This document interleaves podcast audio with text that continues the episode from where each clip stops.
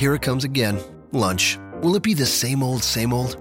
Or are you ready to take a vacation from the ordinary with the new Jamaican Jerk Turkey Sub at Firehouse Subs? Freshly sliced smoked turkey breast, craveably sweet mustard sauce, and a hint of Caribbean seasoning. Just $5.55 for a medium. Save time. Order the new Jamaican Jerk Turkey Sub on the Firehouse Subs app. Firehouse Subs. Enjoy more subs. Save more lives. Participating locations, limited time only, plus tax prices may vary for delivery. Podcast is a member of the Voices of Wrestling Podcasting Network. Visit voicesofwrestling.com to hear the rest of our great podcasts, as well as show reviews, columns, opinions, and updates across the world of wrestling.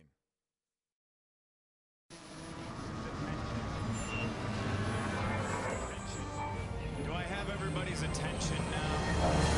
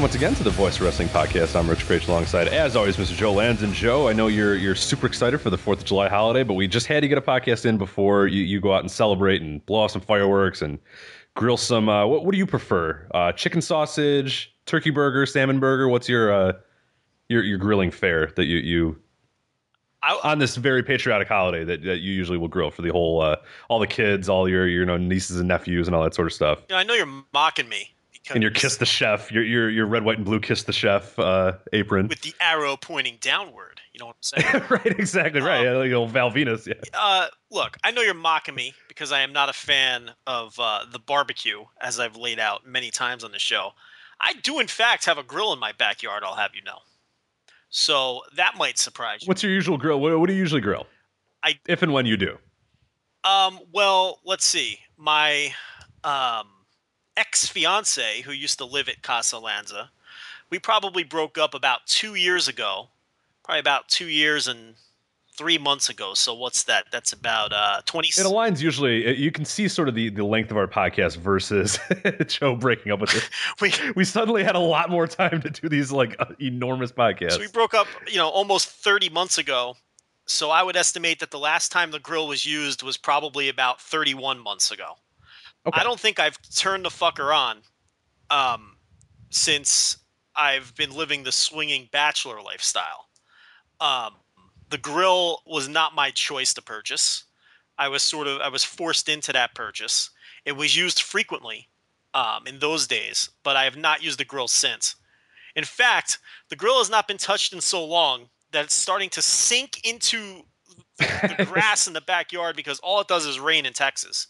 Yeah, Um, and especially you know the part of Texas where I live. All the f- it's got to be pretty ugly in i- inside of it too, right? I can't imagine. Did you clean it properly when you last time you used it, or you you can't I even did. possibly? I did clean it properly back when it was being used.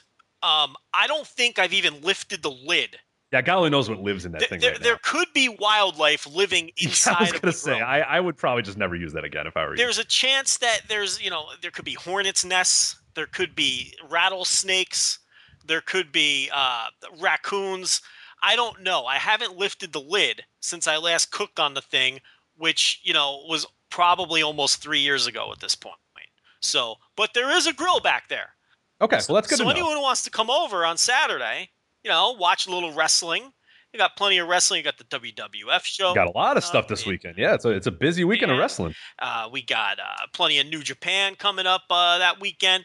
So if I come over at 4 a.m., we're gonna go grill stuff. We can we can crack open that grill and see if Okay. it still operates, and I can grill up whatever you want. Me, I'll be cooking my food indoors like a civilized Okay. person. but if, if you want me to go back there and grill something, I can accommodate that. I I do own the proper machinery or whatever you would call it. You know, I got a grill back there. Absolutely. Charcoal or is this a gas grill? Oh, it's that gas. I mean, Well, it, it has that gas. I mean, you haven't touched that gas in No, there- Do you even know if it's full? Like, are we gonna have to run out and get some? It's No, these plans, or I, I, don't the know. propane tank is not empty. okay, Um, in fact, it was a fairly new propane tank, uh, you know, it- but when I last used it. But if you think I'm back there, first of all, I didn't want to buy the grill in the first place. So if you what did you guys grill before this happened? Because because you, of your hatred of grill, like what did, what did she want to grill that you then? She'd force me to go out there and, and cook meats on the open flame like Cavanario. She would force me to do that. But Mhm. um, you know, your standard barbecued items, your steaks, uh, your burgers, uh, you know, things of that nature. Your chicken. Uh, one thing she always made, she used to she used to marinate like th- these chicken breasts in some sort of southwestern gimmick, and then she'd make Yeah. go out there and grill it, and then I'd bring it in the house and she'd cut it up for fajita meat. That actually was a decent meal. I, That sounds like yeah, I do that a lot. That that's that's one that. solid use of I didn't. yeah. Chicken on the grill is a, is a big, uh, a much different experience. I, I enjoy chicken on the grill a lot. I didn't enjoy going outside to grill it in 100 degree Texas heat. That that wasn't fun. I do forget about that aspect. Yeah, it is. Yeah, You gotta understand, you're standing over a grill. It's already 100 degrees out. Yeah, I, I never really, re- yeah, because here in, in Chicago, obviously, we'll, we'll get some hot in the summer. Right, right now we're like unseasonably cold. It's like sixty-one degrees right now. It's, it's it's a little chilly, but yeah, we never get to that that like ungodly temperature where you're just dripping sweat onto your food. So yeah, I I I, I see that. So I got one okay. of them canopy gimmicks in the backyard though. Um, when you walk out my back door, you're not walking out into like the backyard. You're walking into like one of those tent canopy gimmicks, which Oh, okay, covers okay. the sun. Okay, so it wasn't that bad eating outside at times. In fact, I, I was gonna get a television installed inside the canopy gimmick, like attached to the house. Oh, that's okay. All and right, then I that's was, smart. You know, I was going to watch Reds games out there and whatnot. But you know, once now I'm living single, Rich. There's no need to get fancy with with There's no need to live it. You know, so you know, it, because now I'm never. no, back. there's something to be said for baseball. Baseball in the backyard is, is, is a pretty awesome experience. I, I still, from time to time, will will will just go outside and listen to a baseball game. Like I, I, there's something I love about that. I don't know about you, but There's there that that's a, a nice thing to do sometimes. Put the game on the radio. It's got to be the radio though. You can't have yeah. So you know how you said the TV. I, I I would almost turn off the TV and just put on the radio. There's something about the buzz of a radio outside baseball. It's it's all it's Americana. You know, it's very American. Uh, this show is dedicated. We're not going to talk any Japanese wrestling today. Just American wrestling. That's actually a complete lie. Is We're- false. I don't think we're going to talk any American wrestling, but that's okay. This is not the show to listen to if you want to hear about American wrestling. We have all Japanese wrestling on the docket here. I mean, we we, we could have let off with TNA for like the fifth straight week because Yeah, I just didn't have it in me. hey, EC3, He One. did it. the TNA not world title, according to Pro Wrestling Illustrated, last night on Impact, and we could have easily let off with that. We could have. I think we're TNA'd out. Yeah, I really don't have any strong. I mean, I watched Slammiversary. I watched most of that Impact, and I think I'm kind of done for a while with TNA. It was a lot of it was building up to these these few moments here, and there was a lot of news and sort of stuff. Now they're just kind of floating in in, in their existence, and and the whole Global Force Wrestling invasion. I, I just I don't care. I, I can't. I can't care. I, I just can't. I have ne- I have progressively lost interest in Global Force to the point that I think I genuinely don't give a single shit about Global No, Force wrestling anymore. Especially if they're just going to be tied into TNA and this goofy invasion angle. I I mean I, I I don't understand this this invasion. Look, James Storm is going to invade TNA. He's been there for ten years. I don't. I, why is that anything that's unique or special? Magnus coming into TNA. James Storm and Magnus. Yeah, they will they will put their differences aside and for the good of I think Global Force or I think TNA. Like I I don't quite know what the whole vibe is. And it, it what's weird too, and, and unfortunately we are leading off with TNA, even though we said we didn't want to. But what's weird though is the whole Jeff Jarrett invading thing is just the way they if that was the goal and that, that was supposed to be is that his organization would do it and all this sort of stuff the way it's been built up and the way it's getting there is, is, weird. It's just not the way i would do it if i was going to have him invade you know like going out there you know giving a heartfelt promo winning the title and then then he's going to invade. Like you, you know what i mean? Like that, that it's just weird. Like if anything, he should have started this quote invasion before he won a title, you know, a major title in the company. Because now it doesn't make any sense. Like, what, what's he? Wh- why is he invading them? TNA is desperate to do anything to give them a little juice, And at this point, I think you know Jarrett just doesn't care. He just wants any He just kind wants of to be on publicity TV, he can yeah. get. Um, this probably would not be his first choice for publicity. You know, getting into bed with TNA, but he has no choice at this point. It, it it's become very clear to me that the fact that he's doing all the uh, these business deals with with TNA goes to show that he isn't even close to a television deal with anybody on it because he wouldn't he wouldn't be doing this. Uh, absolutely right. Um, so you know, but if they're going to do some goofy invasion angle, I don't want to see guys who left TNA ten minutes ago invade TNA. That, I mean, who could possibly be into that? I mean, invade TNA with the new Heavenly Bodies. Invade TNA with uh, Killer Elite Squad. Invade TNA with anybody who you have, who you're using, who isn't affiliate, who's never affiliated with TNA. Uh, you know, it still wouldn't, you know, be something that I'd be super interested in, but it'd be more interesting than TNA wrestlers invading TNA. Yeah, it, it's just an odd because the whole point of invasions and why they work and why why people enjoy them is because it's an established whatever invading another established company or whatever. Who who would possibly be who's on the Global Force side? You, you know what I mean? Like who? What fans are just clamoring to see Global Force invade? You know, there's just nothing there. It's just there's no substance. And like you said, half the guys are old TNA guys, so it's like Yeah, you're pulling from the same what you know. We, we can look at the numbers. You're pulling from the same 250,000 fans, and and that's far less for Global Force, and and and TNA's fans are are, are in dramatic numbers. We could talk about those a little bit later. Uh, the ratings across the board, wrestling ratings in general, is not a solid week to be a wrestling company because nobody is watching your product. So that that's uh, The other the other thing that would get you excited about an invasion is fresh matches, and that's you know James Storm going back to TNA 15 minutes after he left is not producing any fresh matches. no. So and and Ring of Honor is very much creeping Brodus, up. Brodus. Clay, you know, Brodus Clay can face you know Kurt Angle or something. I know that. Hey, how about that? it's uh, he. Yeah, I apparently he's not with Global Force anymore. Now, I, who knows? But um, hey, by the way, he will be on Shake Them Ropes on Yes, he will, yes, Voices this of week. Wrestling Network of podcasts. What what day is that recording? Uh, that it's recorded already. It's in the can. I believe we're going to release it on uh, Tuesday. Okay, so So it's in the can. We're ready. It's ready to go. But of course, this week's kind of dead for anybody listening to podcasts and visiting the site and doing any of that sort of stuff. So we'll release it on Tuesday. But yeah, uh, I, I talked to Rob. He said it was it, it went fantastic. Rob and Jeff both said it went great. That was really interesting interview. He was an open book. So yeah, I'm, I'm really looking forward to it. Uh, of what he, you know, he he wasn't guarded apparently. You know, some guys, you know, that's one of the big reasons why we sort of got away from doing interviews because, you know, well, well, I think we did a really good job with them and they, and they ended up being pretty good most of them. There was that always that 30 minute kind of feeling out process at the beginning and that always killed me. It was like, okay, wh- what's this guy feeling? What does he want to do? What does he want to say? How does he want to talk? And like we always got it, and then it would sort of be like, okay, we only have about forty minutes left to do it after we just spent It- thirty it's minutes, funny. sort of even our even calming our, him down. it- It's yeah, funny. Even our interviews were, you know, over bloviated and super long. I mean, most people interview these wrestlers and they're 30 minutes long. We we're getting warmed up at the 30 minute mark. Um, but yeah, you're right. the Greg Valentine of. Uh, but that's how it was. I mean, we we you know it would take you know what would happen is it would take these guys a little while to feel us out, and then when they saw that we weren't, you know, because some of these podcasts out there, I mean, come on, I mean, you- you've heard them. The people listening to this heard them. Yeah. they're very cringy, and you know, so these wrestlers are a little guarded at first because they think that you're one of these cringy, you know, shitty podcast. But then once they got, they saw that, you know, uh, we had our heads on straight.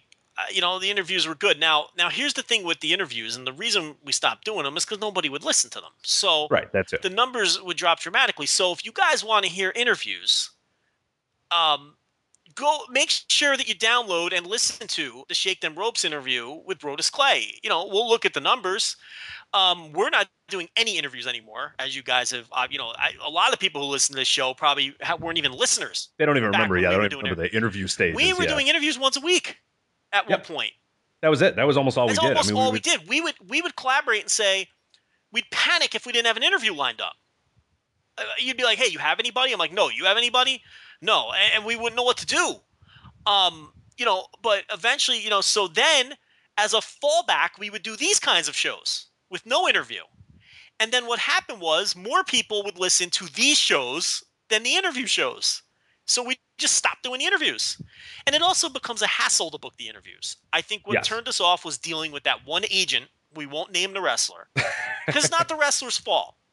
Not at all. No. And actually, we've probably told this story and named the wrestler in the past. I don't remember, but it, it- but I'm not going to name the wrestler. We this have, time and, and we have, and they, and they know, and they don't care. Yeah, it, it- the, the fact of the matter is, it wasn't the wrestler's fault. But what really turned me off for good was dealing with that one agent who, Rich, it was an absolute nightmare scheduling that. You know, first of all, it's very hard for me and you to get together to do these things. Now you're working to get a third person on the line. You're working with three different schedules, and then when you have an agent involved, you're working with four different people.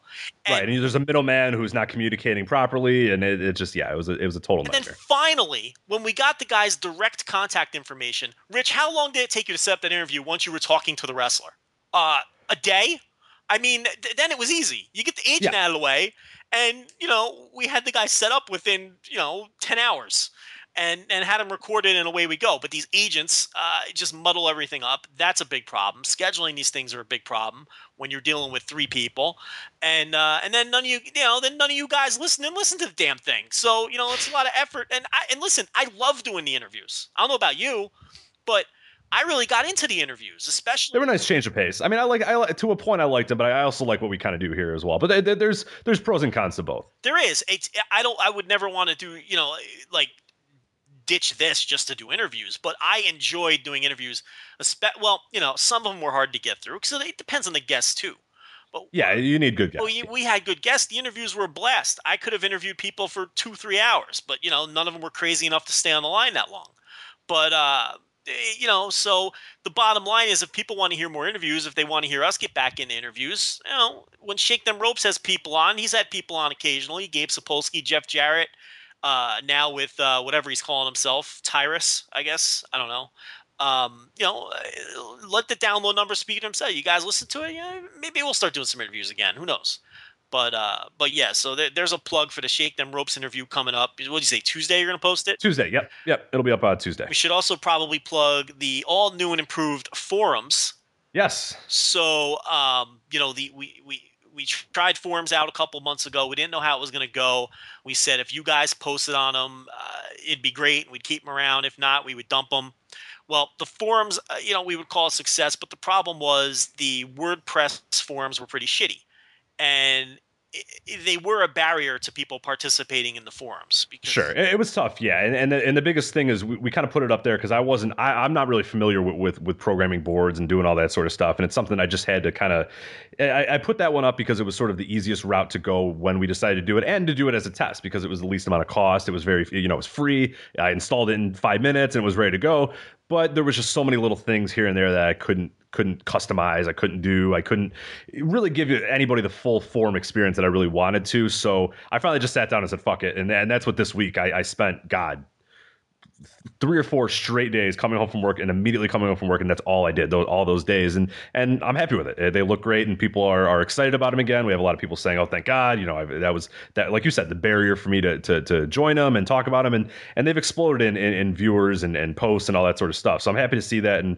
of course, uh, voicewrestling.com/forums if you want to uh, join there. For people that were subscribed to the old forums, uh, you will have to get new uh, information for these as well. You'll have to register, re-register, whatever username. But yeah, your old stuff from the old forums will not work. So try to transfer stuff over. It didn't really work out, but either way, I think most people have kind of made the move uh, pretty easily, and and it's fun to see. It's it's been an exciting time there, and a lot of a lot of really good discussion, especially Japan. I mean, I think I, I forgot who it was, but someone said, "I hope this becomes the the the, the true home to talk Japanese wrestling." And I think already within you know what four days. I mean, go look at those threads there. I mean, they're they're they're you're gonna get more KO'd. four days. I started I started threads for every Japanese major Japanese promotion yesterday, and as of today, oh, was that yesterday? Okay, yeah. I, So- lost track of time of, of yeah, what day so it's, it is. it's so. you know, and and the feedback so far to the new forums has been tremendous. People say they're much uh, easier, they're much easier to use, they're easier on the eyes, the features are Yeah, and I. I agree. So, um, you know, and people have said, you know, have been, you know, coming out saying, look, the reason I didn't post is because your forums were shit, but we'll post more uh, with these. I wish they would told me that So- before. I, I didn't know that many people I kind of had that impression, but you know, the, the conversations on the old forum were great. The problem was, you know, you'd sometimes go a day without a new post, and if there's no activity, Exactly. there's no forum. So, um, you know, I think the activity will be better now that we're using uh, what's the what what kind of board is Uh, this? PH, uh, it's PHP BB is the name of the Yeah, board. which is but the- it's familiar. If the Observer board, yes, it's exactly. If you're familiar with the Observer board, you're you're familiar with what this. I mean, I, I, I redid the design. I did a bunch of other stuff to make it a little bit more intuitive. But yeah, it's essentially very similar to the. Which is a very board. popular forum. Um, um, what would you call it? software. Uh, software, you know, the back end, I, I, whatever you want to call it. Yeah. Yeah. You've used it before. Chances are, no matter where you've where you've posted it, you've probably used it many times before. So yeah, definitely go out there, check it out, voiceswrestling.com slash forums. A lot of good stuff on there right now. Joe, uh, do you want to get into uh, New Japan Dominion? That was one of our uh, our highlights of the show. That's what we were going to lead off with. We of course got sucked into TNA even for a little bit, but I think that'll be the end of our TNA or American wrestling discussion. We got Dominion coming up uh, Sunday morning early, early Sunday morning. You'll be covering it for the website. We have a preview up right now. We'll have another different take on a preview uh, coming up. Uh, by the time most of you guys listen, this will probably be on the website. But exciting show. I mean, I'm really, really, really looking forward to watching this show, and and and I know my Sunday plans will that'll be the first thing I do on Sunday is, is, watch that and really try to stay away from spoilers as much as I can. It's so hard when I have to put these posts up for the site, but uh, I'll, I'll see what I can do because I mean it promises to be at least an exciting main event. We know for sure we're going to get that. Yeah, the the thing about Dominion is this. I, I, you know, the general vibe I'm getting around um, the internet is this is the most anticipated New Japan show since Wrestle Kingdom. You think that's fair? Easily.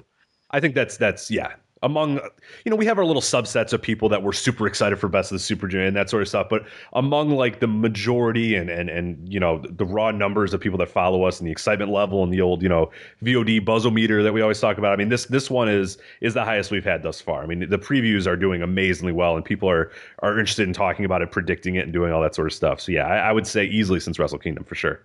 Yeah and and you know there I, I anticipate multiple title changes on this show for one, and we'll get we're going to go match by match. Yeah, do a comprehensive preview here.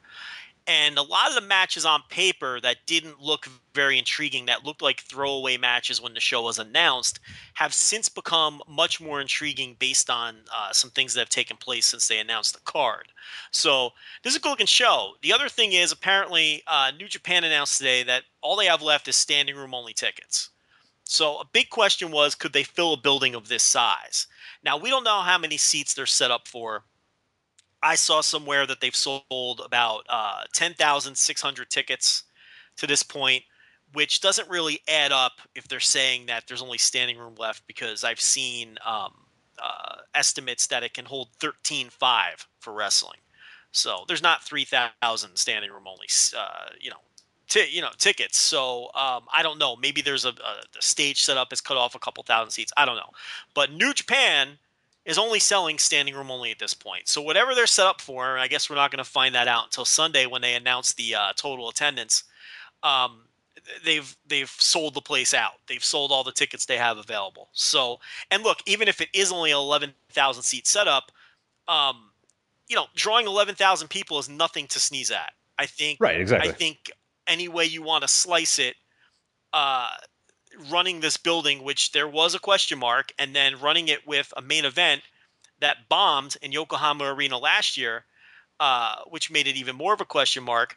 This event is a business success, a huge business success for New Japan. Um, this will be, you know, clear. You know, this will be their second biggest paid attendance this year behind Wrestle Kingdom. Correct? They because they don't even run buildings that can hold eleven thousand people. So, you know, this is this shows a big success for them. And, you know, we'll see what happens with the G1 now. The Sumo Hall shows are doing very well.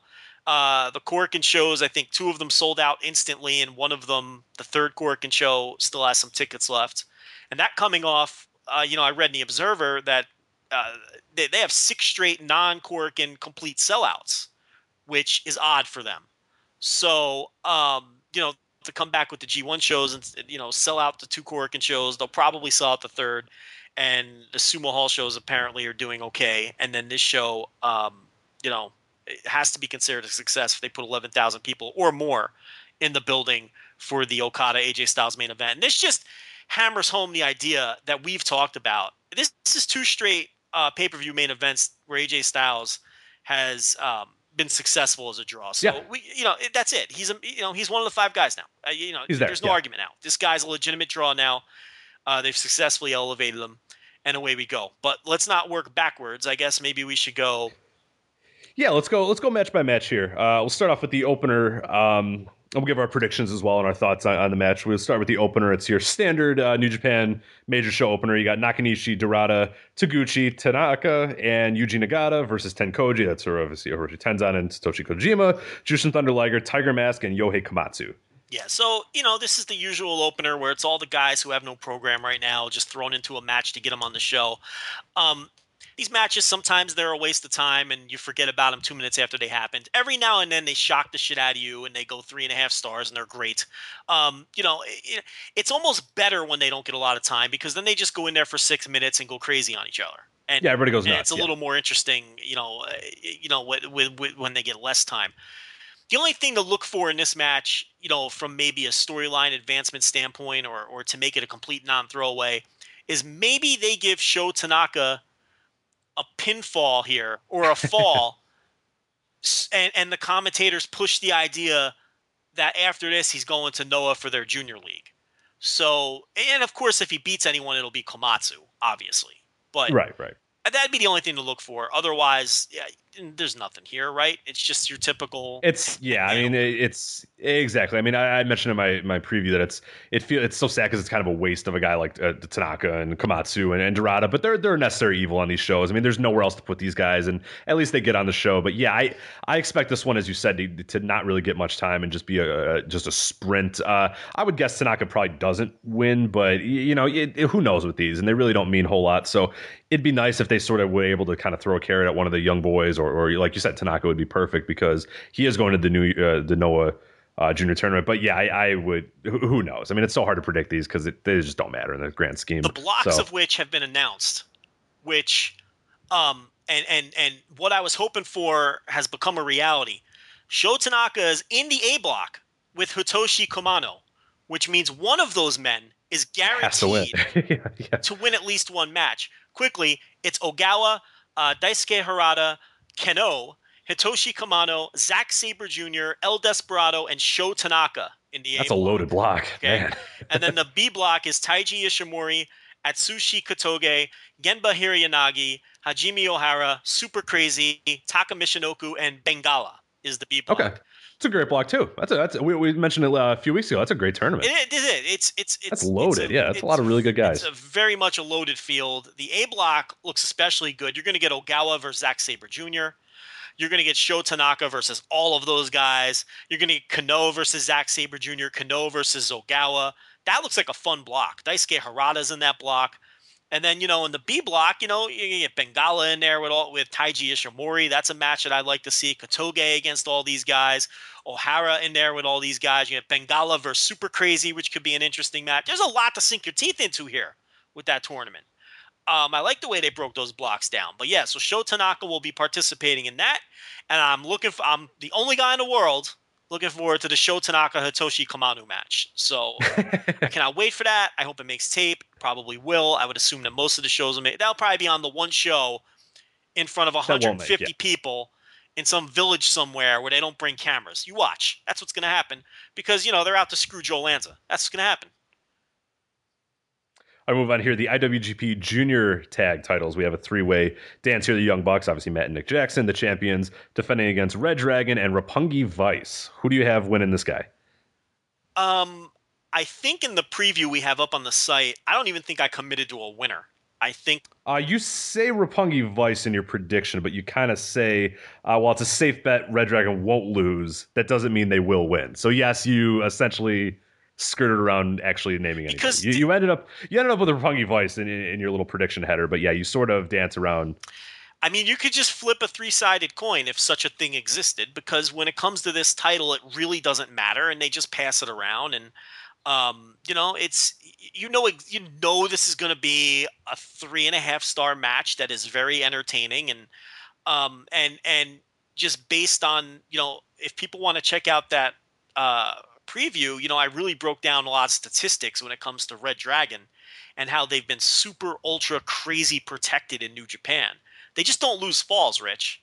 Yeah. Um, they haven't lost a direct fall in a two versus two tag match since they debuted with the promotion last year in their very first match. So, and all of their losses, quote unquote, have come in three way matches where the other team took the fall.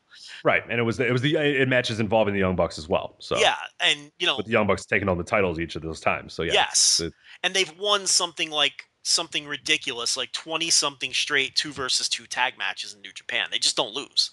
So um, I think like I said, the safe play here is red. If Red Dragon doesn't win, which they very well could win, but if they don't win, don't expect them to be involved in the fall. They're not. They just don't like to beat those guys. And look how much they were protected as singles in the Super Juniors. Obviously, Kyle O'Reilly went all the way to the finals and had what many are calling a career-making match against Kushida. But don't forget that Bobby Fish, you know, had ten points and finished second in his. yeah, he held his own as well. You know, yeah. they protected him as well, and and didn't, you know, he didn't lose any matches he really wasn't supposed to lose either. So you know, it's obvious that Gedo loves these guys. So I don't know who the hell's going to win this. I, I guess if I took Roppongi Vice, I'll say it's their turn to run with the title. Didn't they have them once before? They won them once before. they did, yes, yeah. Let's give them another run, then. I'll go with Roppongi Vice. But really, it, I went I went Red Dragon here because because I as you said all the mention all the things that you mentioned, but again with these three ways, there's always sort of that out where where you know they don't have to be pinned to lose, and you, know the team that pin doesn't have to lose the title. You, know, there's all this sort of stuff. I'm going with Red Dragon getting the titles back, but like you said, it, there's really there's really almost no point in predicting it because any three of the scenarios could potentially happen, and, and it doesn't matter. You know, there's there's really nothing, and it's not that you know in some senses we'll, we'll we'll sort of argue that when you know titles don't really matter and title switches are kind of meaningless, but it's kind of the way it is with the junior tag titles, and, and whatever, who cares? You, you know, it's it's hard to get too upset about them because it, I I don't know if they're ever going to be uh, super important or whatever to the point. I mean, maybe if they booked them you know in a certain way, but whatever. You, you get what you get with these, and and anyone it'll be fun. anyone can win. And you know, I would almost. I, I wish they'd stop doing the three ways, or maybe just do the three ways at like you know Wrestle Kingdom or something when they're uh, pressed for time and can't give a lot of time to the lower card matches. But um, what I almost wish they would do is instead of doing the three way, just do a standard tag title match with whoever you planned on coming away with the. right, let's say Young Bucks are winning the match, right? Okay. Let's say it's booked out where Young Bucks are pinning Roppongi Vice. Okay. I would much rather they do Young Bucks versus Roppongi Vice, and then instead of doing a ten man opener, you know, make it an eight man opener, and then do Red Dragon against Tiger Mask and Liger and, and Jushin Liger, or Red Dragon versus Tanaka and Komatsu or whoever, and have that sort of be the winner is the next challenger for whoever. Right, they don't have a class. There's no class system. There's there's no like sort of rankings in the junior tag. Just here are these three teams, and they always face each other forever in perpetuity until one of the guys leaves. Right, and then the In the in the sense of Alex Koslov, and then we immediately replace him with another guy, and then he's right back at it, and we're just doing this again. We've been doing that for two years now. or You longer. know, three, almost three. Yeah, God, three years now. you know and it's Jesus. like you know you almost wish they would do you know other non-title junior tag matches Sure, like a Tanaka and Komatsu would be a. pro- I mean, we, we we talked about that before. I mean, I think that that's it's a simple solution. I really do wish they would do that because right now there aren't any other contenders. It's sort of just this continued sense of these three teams just over and over and over and over. Yeah, there's plenty of guys that you can break up throughout the card and just kind of give them you know one or two little shots here and there. But and i'll tell you yeah. with the way the g1 is set up i'm going to assume that some juniors will be working those shows because you got to fill out the undercards if there's only going to be three or four g1 matches per show i Right. mean you could have done you know liger and tiger mask versus the june versus the two young lions or whatever just something underneath to set up the next challengers and then you know then you could have done a junior tag title match on one of the weaker G1 shows to sort of, you know, help put a couple extra fans in the seat or what have you. You know what I mean? They can get a little more creative, but this is Japan we're talking about, and this is New Japan we're talking about, and it, it they're very slow to change. So, you know, this is what it is for now. It's these three ways, and you know, it is what it is. But you know, and anyone can. Would it shock you if any of the three teams won? No, no. I mean, there, there's no scenario where, where, where I'd be shocked. Yeah, like you said, nothing that I'd be shocked by. Red Dragon, which I predicted wins, not shocked at all. Roppongi Vice wins, as, as you and Rob predicted. Yeah, perfectly fine. None of us predicted Young Bucks retaining, but if they did, I think immediately I would How go. could you okay, ever well, pick whatever. someone to retain in these matches? Because it's like, yeah, there's They don't. Yeah, they never do. So that's why I couldn't take the Young Bucks. I had had to take somebody else. But uh, yeah, it's it's yeah. Uh, move on. Uh, Bullet Club, Bad Luck Fale, and Yujiro Takahashi taking on the newly goateed Tetsuya Naito and Tomoaki Honma. See- what are what are your thoughts here? This is gonna be fun. See, this is what I was talking about. This is one of those matches that looked like throwaway filler. Oh, sure. I rolled my eyes when I first saw it. I was like, oh, who cares? It's like they, there's no plan here. what a waste of Naito. I think I think we said that. Ah, what a waste of Naito. You know, you'd be doing something more than this. Well, yeah, it's like not necessarily. didn't look like there was a plan. It was just, you know, four random guys just throwing them in a match to get them on the card. Third match on the show. You know what I mean? It's like, but now there's some juice here because Naito comes back from Mexico. He's got this new, like, tweener slash heel attitude. And a lot of people are expecting an angle. A lot of people are, expe- and look, Honma's the perfect opponent to run an angle where you're going to turn a guy because everybody loves him. So if you're going to turn somebody heel, you have them, you know, uh, turn on Honma. You know, that's the perfect scenario. Um, maybe Honma's on the verge of getting a big win over Fale, and uh, and Naito uh, double crosses him or something. Who knows? Either way, it's intriguing because we're going to advance this Naito thing and see what direction they're going with him. And I'll tell you what, I'm I'm about a million percent more intrigued about what G1 block Naito ends up in and who his potential matchups are against now that they've sort of begun to shift his character a little bit. Mm-hmm. and he, he was he was in desperate need of it. Not that not that you know I've been a big fan of him as of late. He's really turned the corner for me, but he was just kind of sw- I mean there was nothing more for him to really do. There was nothing you know on that face side. It was just going to kind of be Naito having good matches, and that was it. That's all you would get from him, and that's all you were going to get from him for the for the foreseeable future. Is just a guy that's just kind of there and and has good matches, and occasionally we'll get in and you know maybe get an IC title shot or get a never title. You know, turning him heel and having this new attitude. I mean that that completely opens so many new matchups, so many new. Just just it's just interesting now that you see a match with him. You actually you know there's a need to see it and and you're curious on on what the result is. It's not just uh, okay, Naito's gonna have a good match, cool. It- It's now you really, really need to see for the for the nuance and, and this sort of one. I mean, there's a lot of scenarios that this tag match can go, and you know, one that I've heard that I like as well is you know Naito just gets the easy win and just sort of shrugs it off like he did, you know, uh, which is sort of what we've been getting with it. With he's just kind of being a dick. 628 Korakuen show. Yeah, he he just kind of won and then left the ring and was like, okay, yeah, whatever, yeah, not a big deal, I won. You know, you know, whereas which is cool. I, I like that sort of vibe about it, kind of the slow build versus you know what we're used to in the WWE build, where you know tag partners exist to turn on one another. Whereas it just could be a thing where Naito's just a total dick to Honma the entire time, doesn't tag him in, maybe you know get yells at him, pushes him because he misses so many headbutts, and then kind of you know still gets the win anyway, and then just sort of runs off or, or something like that. I mean, there's a lot of scenarios you can do with it. But again, we're talking about Naito in that sort of sense where there's excitement versus just, hey, Naito could have a good match. And I think that I think that's important. It's it's really cool. Just a match again, where you know he lost to AJ at Wrestle Kingdom, which we all suspected was kind of like what we just talked about. What they should do with the junior tag. It was a title eliminator. You know, it's the winner of that was going to get the next title shot. And ever since that point in time, he's had zero direction in the booking. He's just been a guy floating around. He's been a random tag partner for people. He hasn't done anything meaningful. And this is another one of those scenarios I like to talk about where New Japan is doing something where it seemingly doesn't make sense or where or they seemingly don't have a clue and then they do something and the light bulb comes on and it all makes sense. Now we know why he was directionless all this time since Wrestle Kingdom because they probably had this plan in their back pocket for him to come back from Mexico and to freshen him up. So they didn't give him anything important to do in interim. And it may end up, I haven't seen any of his promos or if he's even cut promos. It may even play in to why he's taken on this character change. Maybe he will address the fact that he's kind of just been spinning his wheels and not going anywhere. So this is very intriguing, though. It's like you said, for the first time in a long time, you know, you're intrigued by Naito. Uh, who's your prediction here? Who do you think's winning, or does it really not? It doesn't really matter. I, I mean, it, you know, I think the Bullet Club team, um, you know, will win, and, and Naito will show frustration towards Honma, and Mhm. they'll advance this thing.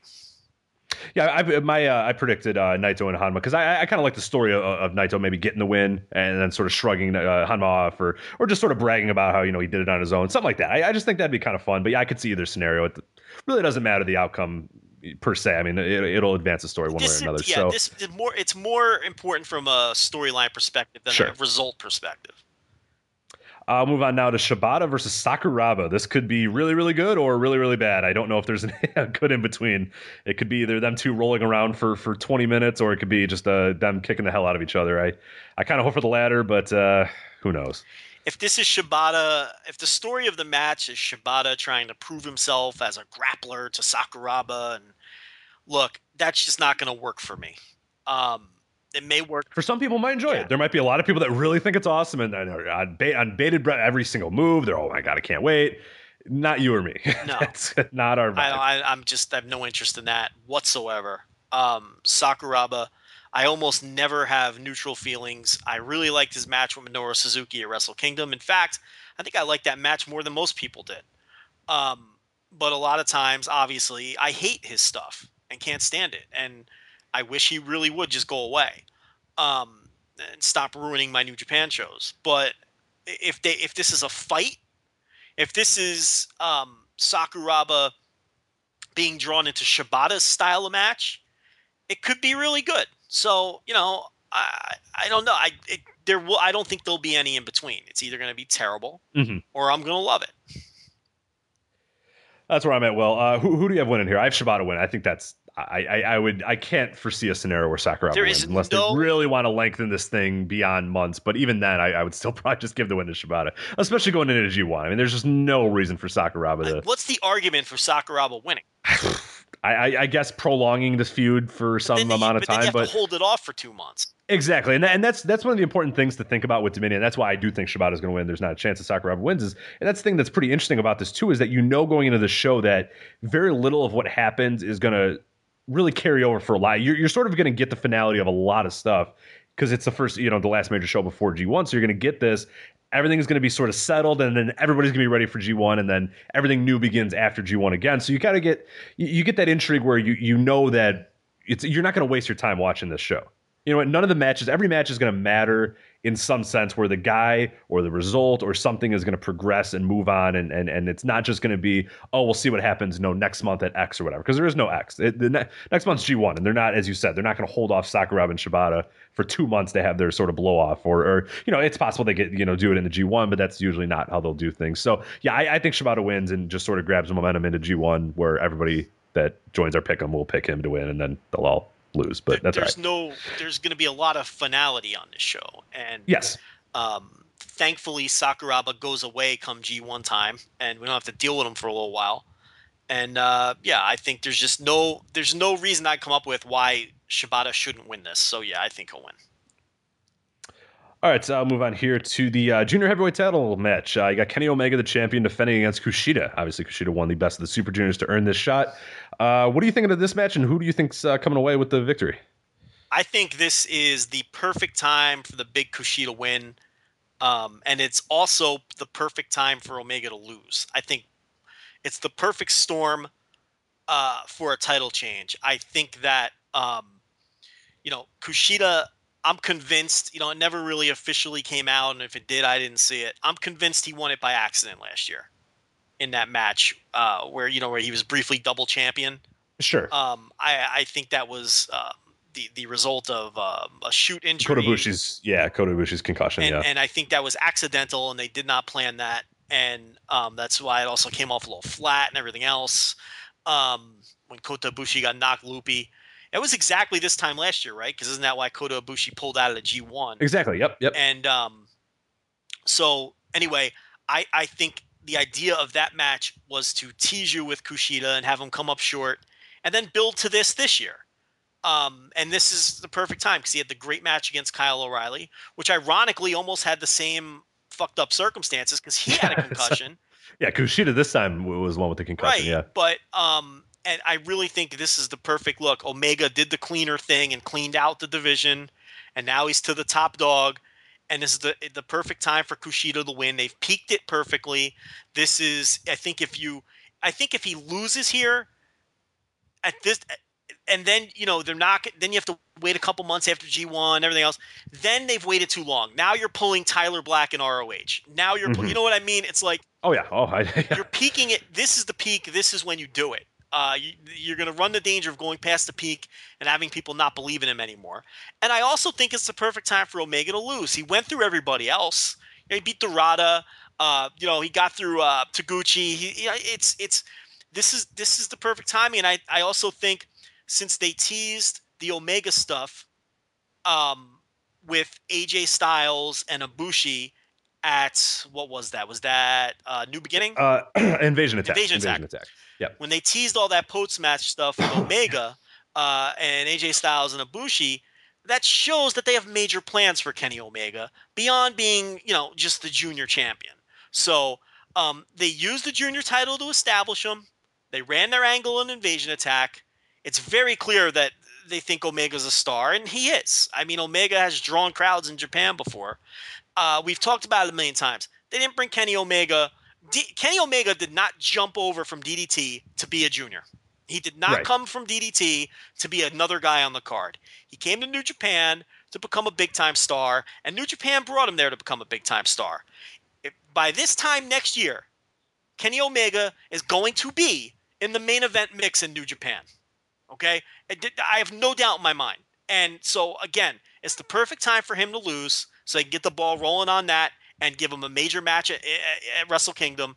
And it's the perfect time for Kushida to win. So, if I were a betting man, Rich, and in my former days, I was very much so, I would bet the house on a Kushida victory on this show.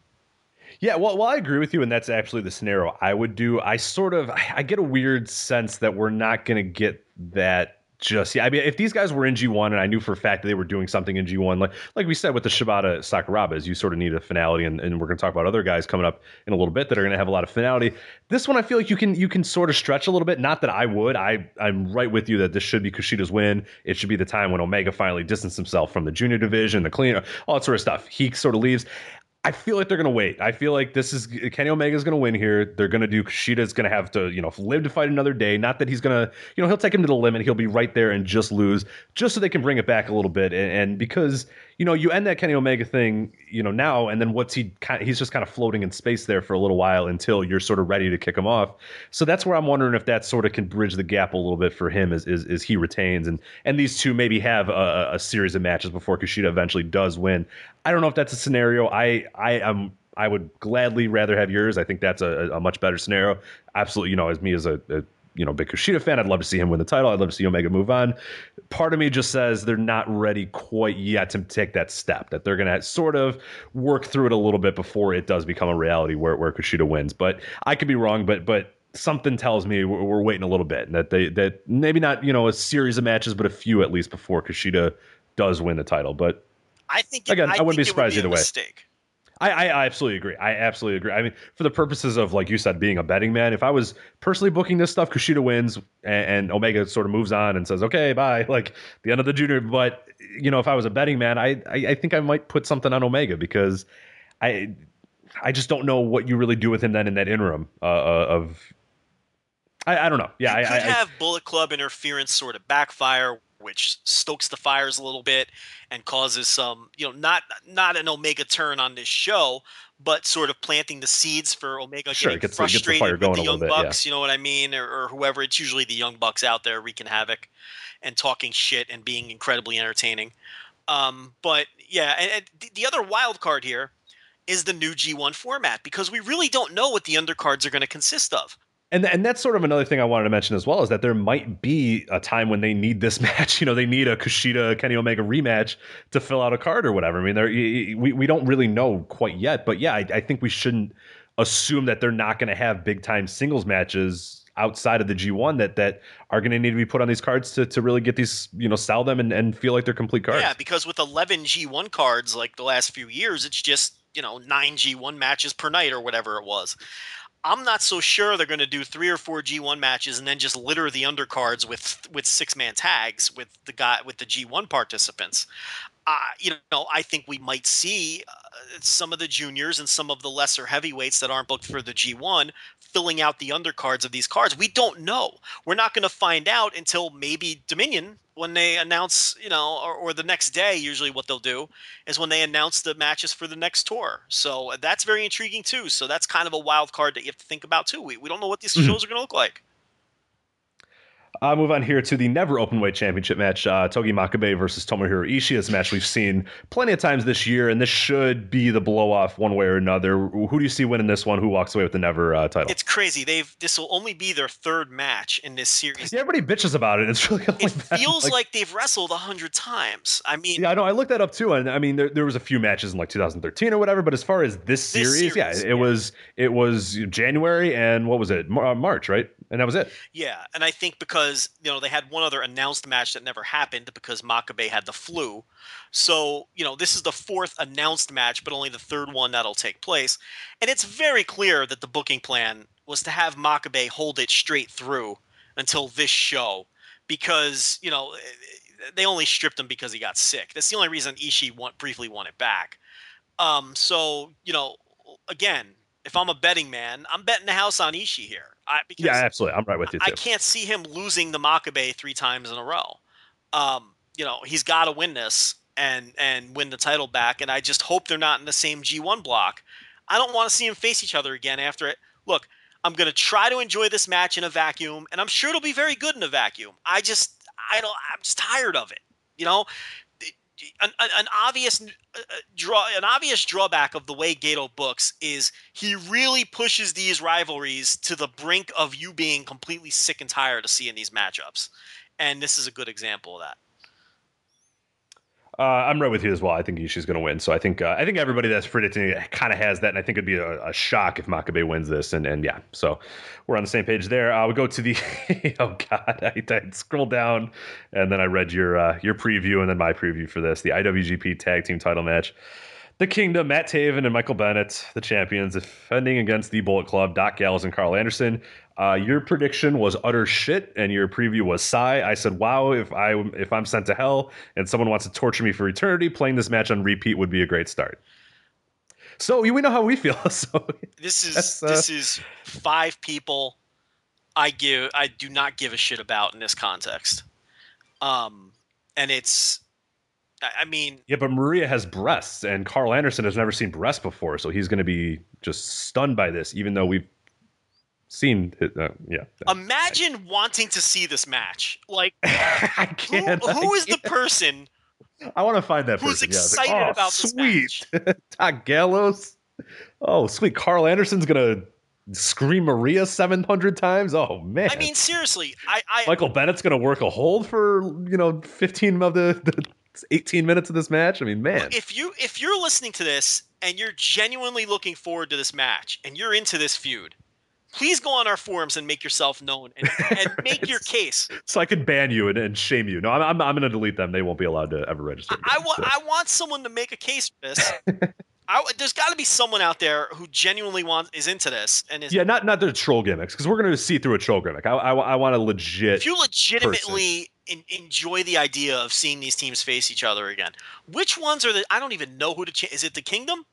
The Kingdom is the champions. I, I honestly did not know that either. I, I, I in my prediction I initially said, oh, I think uh, the Bullet Club retains, and I went, oh, I the Kingdom are champions. I I Uh, did not know that. This has totally made me not care about belts that honestly I haven't cared about since uh, um, Guns and Gallows had their first monotonous, boring title run last year.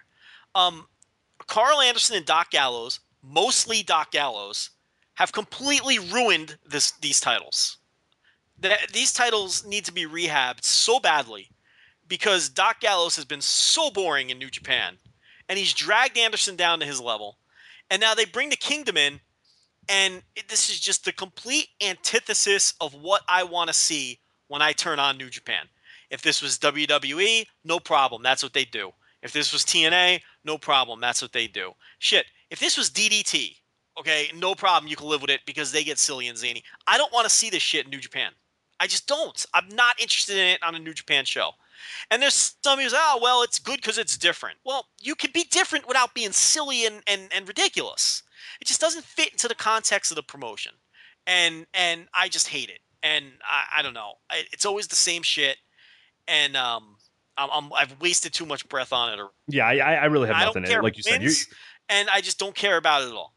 Yep, your preview was fine. You said sigh. I didn't even talk about anything besides the fact that I'm just gonna. I, there, there's nothing there that's intriguing me. This will absolutely be a bathroom break. Or if I'm, I'm, I'm pressed for time, I'll probably just skip it because there's there's nothing there. And and it's such a shame too because Anderson was a guy that that when I first really got into New Japan, he was a dude who stuck out. And I said, man, this guy is so talented. And obviously the Okada singles match. You know, he had some great performances in G1, but man, it's it's so the stink on him right now from this Guns and Gallows team is just. Yeah. And then he and then you know he'll have great matches in G1 again. Every year he has great matches in G1 and then it's you know right back to this shitty tag team And uh, you know, it's just look, look, Gallows hasn't worked out. I mean, just No, we, we've been saying this for over a year now. I mean, this was, I think, at the same time last year, we are saying, okay, look, look, we've tried, we've given it a chance. You know, he, he's just not working out, and now we're here a year later, and we're still just saying. I mean, he's had an entire year now where he's just. And I mean, even in G1 last year, he had one or two uh, good matches, but other than that, he was usually in one of the worst matches on the show.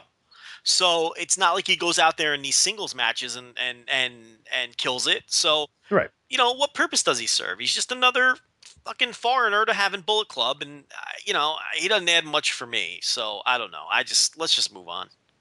All right, uh, Hiroshi Tanahashi versus Toru Yano, the the hopeful and, and definite. No, it'll absolutely be the blow off of this uh, little mini feud here to give Tanahashi a break. Uh, literally no chance in hell that Tanahashi loses here or, or doesn't have a definitive win. Correct. I mean, there, there's just I, I would put it at zero percent.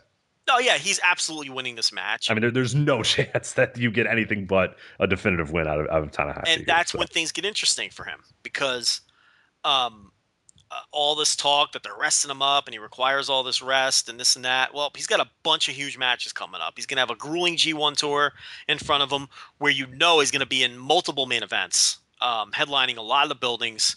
He's going to be in a block with you know other stars where he's expected to have great matches. He's going to uh, headline, well, not technically headline, but he'll be in put in the drawing position against uh, Harashima on the big DDT Sumo Hall show coming up in August. Correct? August on that show. Uh, yep, yep. Okay, so We'll talk about that one a little bit that's not well. officially the main event because Kudo, of course, will be defending the title in the, the match that goes on last. But we all know that the drawing match on that show is Tanahashi versus uh, versus uh, Harashima. Just like you know when when Tanahashi faced Takeshita either last year or the year before. I think it was last year. Last year, last year. so and um, then Okada before that against Ibushi. and Okada Ibushi. That one did go on last, though. I think I could be wrong. Um, I believe it did, but yeah, the way we see these, you know, obviously we see them through Daily Motion a lot, you know. So I, I think that was the last one, but it, it's always hard to tell Yeah, sometimes. So DDT, and this is why the relationship between DDT and New Japan works so well. I mean, um, you know, they they have a very friendly relationship with each other, and uh, it provides a pipeline for talent to move on to New Japan. And um, and DDT uh, in exchange, they get the top New Japan stars to work their big shows, and it's just a nice relationship. It works for everyone. But uh, but anyway, back to Tanahashi. He's got a, a match against uh, where he's gonna have to work hard. He's got the G1 where he's gonna have to work hard. He's got, I believe, a big match in Europe coming up. Correct? yeah, he's gonna have transcontinental flights as well. In between that, uh, he's also gonna be doing uh, going back to New York City, I think, as well. For Is he uh, one of the guys? Ring of I know uh, the ballpark show. I'm almost positive Nakamura he for is. sure. Let me uh, let me confirm that for sure. I thought I saw him on the advertising because I thought that was another one where I was like, oh boy, that's gonna that's gonna hurt his back. Yeah, Ring of Honor's loading up Some that more. ballpark Yeah, show me- because they're going head to head with Global Force. So um, you know they're competing for you know the ticket buying public. Maybe not. Okay, maybe I'm wrong. So far, all they have is Nakamura, Okada, and Kushida Yeah. returning in August. Yeah. So I don't know for sure. But anyway, he's going to Europe, so we do know that for sure. yeah. But So uh, he might bow out of this one and say, "Yeah, you know what? I I'm good." So, and the fact of the matter is, um, among the top New Japan stars, he's gotten over the least in the United States anyway. So it could be a case of them figuring, well, look, you know, Nakamura and guys like Nakamura and Okada are way more over than he is anyway. Right. So why send Tanahashi has back? too. Yes. Kushida's a fun one to see that he was one of the three that they chose because yeah, that guy gets super over in front of the American crowd, which is is awesome because I think he, he- you know he's obviously great. But yeah, I think Some guys don't translate to other cultures, uh, both directions. To be fair, I mean, there's Americans who have gone to Japan over the years and just hasn't connected. Um, and there's Japanese that come to America and it just doesn't work at that level. It's not like Tanahashi's getting crickets when he comes over here, but it's very clear that a guy like Nakamura is far more popular. Uh, same thing for Okada. But um, so yeah, so you know we're really going to see whether we're truly into the decline phase of Tanahashi or whether we're into the you know uh, we're just extending the work hard when I need to phase. Yeah, exactly. Yeah, save my body for you know the first month or the first part of the year, and then go balls to the wall for the last Yeah, half of the you year. can take which your is- tag matches and stick them up your ass and everything. You can take your little shows and stick them up your ass. I'm showing up for the big shows because I'll tell you, um, you know, Wrestle Kingdom, you know, he certainly didn't look washed up. I thought that, No. in my opinion, that's my match of the year right now. I thought it was a five star match, and I think it's one of the greatest matches in the history of professional wrestling, and that's no hyperbole whatsoever. I truly believe that. So, um, and and he did good things, not great things, but he did good things on the Ring of Honor tour. um, worked hard enough. So you know, we'll see. You know, this is it for him. The vacation's over though with the Yano match. Is the point? Yeah, that that will be done. Yeah, so this will be obviously, I think, just a, a, a, Tanahashi domination. It could possibly be short as well, but we'll, we'll end up seeing what, what happens here. But yeah, this is this is the end, and this begins a new just chapter. Watch the Show six twenty eight. Uh, I saw most of it. I did you see the Yano elimination? In the, I didn't. No, no. You know what? No, I did not see that. I haven't gotten to the main event yet. Let me tell you something. I got a legitimate laugh out of me. Okay. Oh wait, no. I saw a GIF of it. You know, I read the review and I saw the GIF of it. Yeah, never mind. I did. I did see. I did see how it happened. Tanahashi yeah, gets tossed over the top rope and skins the cat, while Yano's doing his you know finger point. Okay. Then he grabs Yano and tosses him over the top rope, and then Yano attempts to skin the cat it was so good, but cannot get over. And then Tanahashi just kicks him in the back, and, and he's just like he's just like fluttering his feet like like a, a child. and it, yeah, no, I, I, remember seeing it. I did not see it live, but yeah, I remember seeing the gif of it, and it was uh, pretty incredible. Yeah, so. Yano sometimes, you know, I, I, I criticize Yano a lot just because he's put in position, but when he's given the chance to be funny and it's a match that could be funny and that sort of stuff, he's really great at that. I just, you know, I, I a few weeks ago I complained about it in the G1. I just kind of I want to get real serious, you, you know. I'm with you. Whereas, but I, listen, Yano is very entertaining. Yeah, I love Yano. He's really good. Match on him. the third match on the show. Exactly. He's entertaining. But I'm with you. I don't want him in my G1 either because in my G1, I want my super serious sports contests because we're super serious sports guys when it comes to, to the G1. That's all. Yeah. You know, it's not that there's this hate for Yano. I just, I'm with you, man. I don't like him in the G1 environment. Yeah, and some people say, "Oh, you need that," you know, like you said with the with the Bennett and the Kingdom stuff, where where people, "Oh, I, it's good to have a little comedic relief," and da da da. No, fuck Maybe it. For you, I, I can live without yeah. it. Uh, you know, in yeah. the New Japan environment, I don't need that. I completely disagree. I don't need it. Or yeah, maybe in an opener or something. I I get it from Captain New Japan in the open. I don't need it. I don't need it. All right, with you. We'll move on now to the uh, IWGP Intercontinental Championship. Uh, Hiroki Goto, the champion, defending against Shinsuke Nakamura. And this one's been an interesting one because a lot of people have a different I, I, think I've seen a lot of people mentioning Nakamura as a potential winner here and, and that sort of stuff. I think this is Goto all the way, and I think this needs to be Goto. And I think the simple thing is look at who who would benefit more from winning here. Nakamura gains nothing by winning that title. Nakamura gains, you know, he doesn't lose anything by losing either. Whereas Goto, if Goto can get a definitive win and, and keep that title and keep his streak alive and and and and maybe get a long reign with the title, that does so much for him. Whereas Nakamura, it's it's it's inconsequential for him if he wins or loses this match. He's just there to have a match, and and yeah, that, that's I I think it'd be insane to give the title back to Nakamura at this point. I think the consensus has been, and it's a consensus that I agree with, that this is look. I I think it not only does Nakamura not need to win, more importantly, another choke job for Goto after he just won the belt. We just went through this when he won the tag belts, and then they choked the next month. And then, you know, we've seen it over the years. We can go down the list of all the times that Goto has choked in a big match. More so than Nakamura not needing to win, the last thing Goto needs is to lose this match. I mean, sure. uh, you know, they're, they're finally, you know, if you really want to rebuild this guy, he's got to win these matches that that that people think that he's going to win. He can't lose in these spots. So, you know, from that perspective, and the general consensus has been, look, this is the perfect opportunity to finally get Nakamura away from the Intercontinental title. He will forever be known as the IWGP Intercontinental Champion. The things he did. Emeritus, yeah, the IC Champion Emeritus yes, after the the things the MVP doldrums of of absolutely. The, God, the things, remember that? I don't think people. There's a lot of people that probably don't. I mean, those.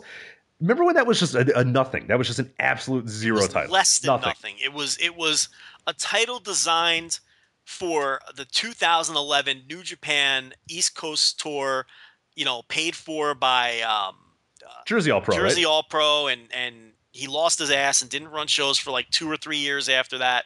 And they ran a little tournament on that tour to crown an intercon. That's where the name Intercontinental came from because they Right. ran a tournament here, and it was just a way to get MVP over, um, you know, with a belt. And then MVP just defended it in openers and you know throwaway matches, and we all know MVP's New Japan run ended up being very disappointing. Yes, you want to talk about an American who didn't catch on in Japan? There you yeah, go. and you know it was really a nothing title until they finally put it on Nakamura and um, you know elevated it, and then they created the Never title, which originally was supposed to be like an NXT title. They were running Yeah. Never shows that were like not full on developmental shows, but extra work for the young guys was the idea. Um, and that just went out the window. I think they ran maybe a half a dozen total Never shows, including the shows that had the tournament to crown the first champ. And then the Never title sort of slid into that role as the title that no one cared about that the undercard guys fought over, while Nakamura elevated the Intercontinental title. And, you know, the title will always be linked to Nakamura and the great run. And this is a good opportunity to finally just, you know, put that in the back window and give Goto another big time win over a big time star. And, um, you know, maybe they're getting behind Goto again a, little bit. This is, you know, New Japan, there's so many intriguing new directions right now, whether it's Naito or Goto or, you know, whether Kushida's going to beat Omega and then what, what do they do with Omega at that point?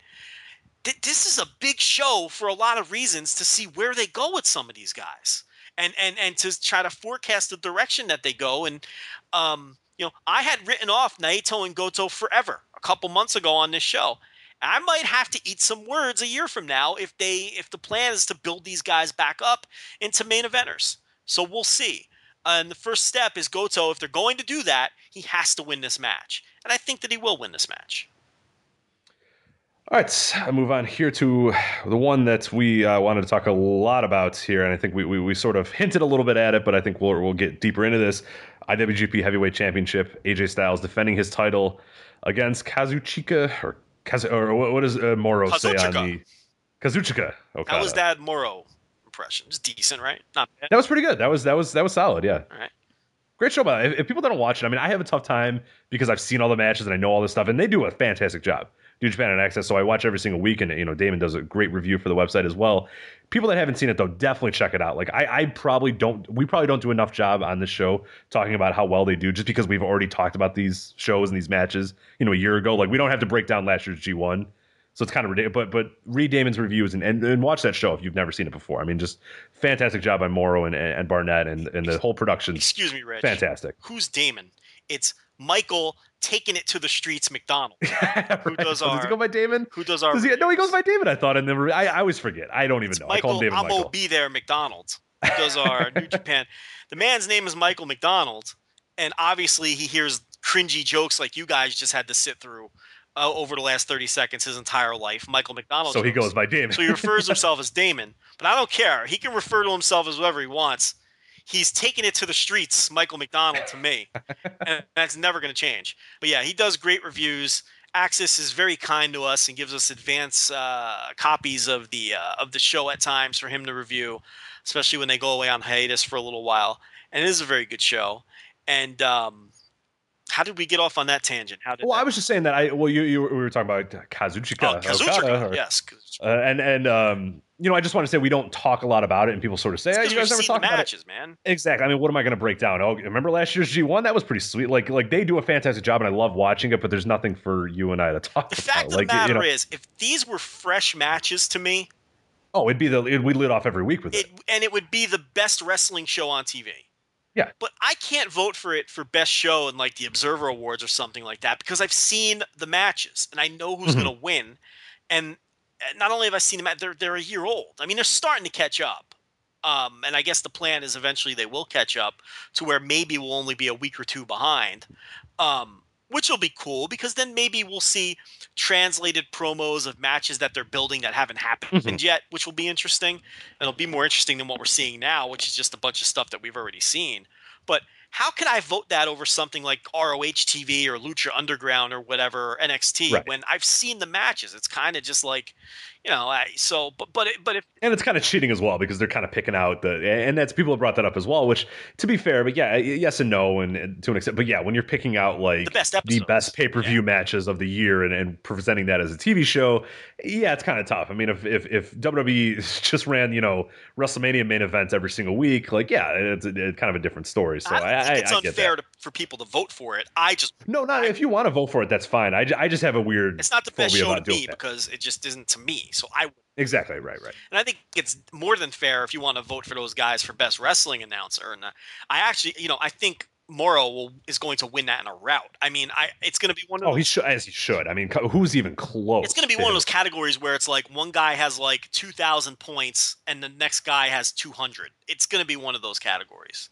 So I mean, he's going to destroy. But uh, but yeah, so Okada versus Styles. Um, again, I, it's there's what five. Every title is on the line on this show, correct? Every uh, Both junior titles, all three singles titles. Yeah, everything's there. Everything's there. Every single title could change hands, and I think Um, yeah, it's not. Yeah, it's not unrealistic. Yeah, that's no. another reason why this show is so intriguing.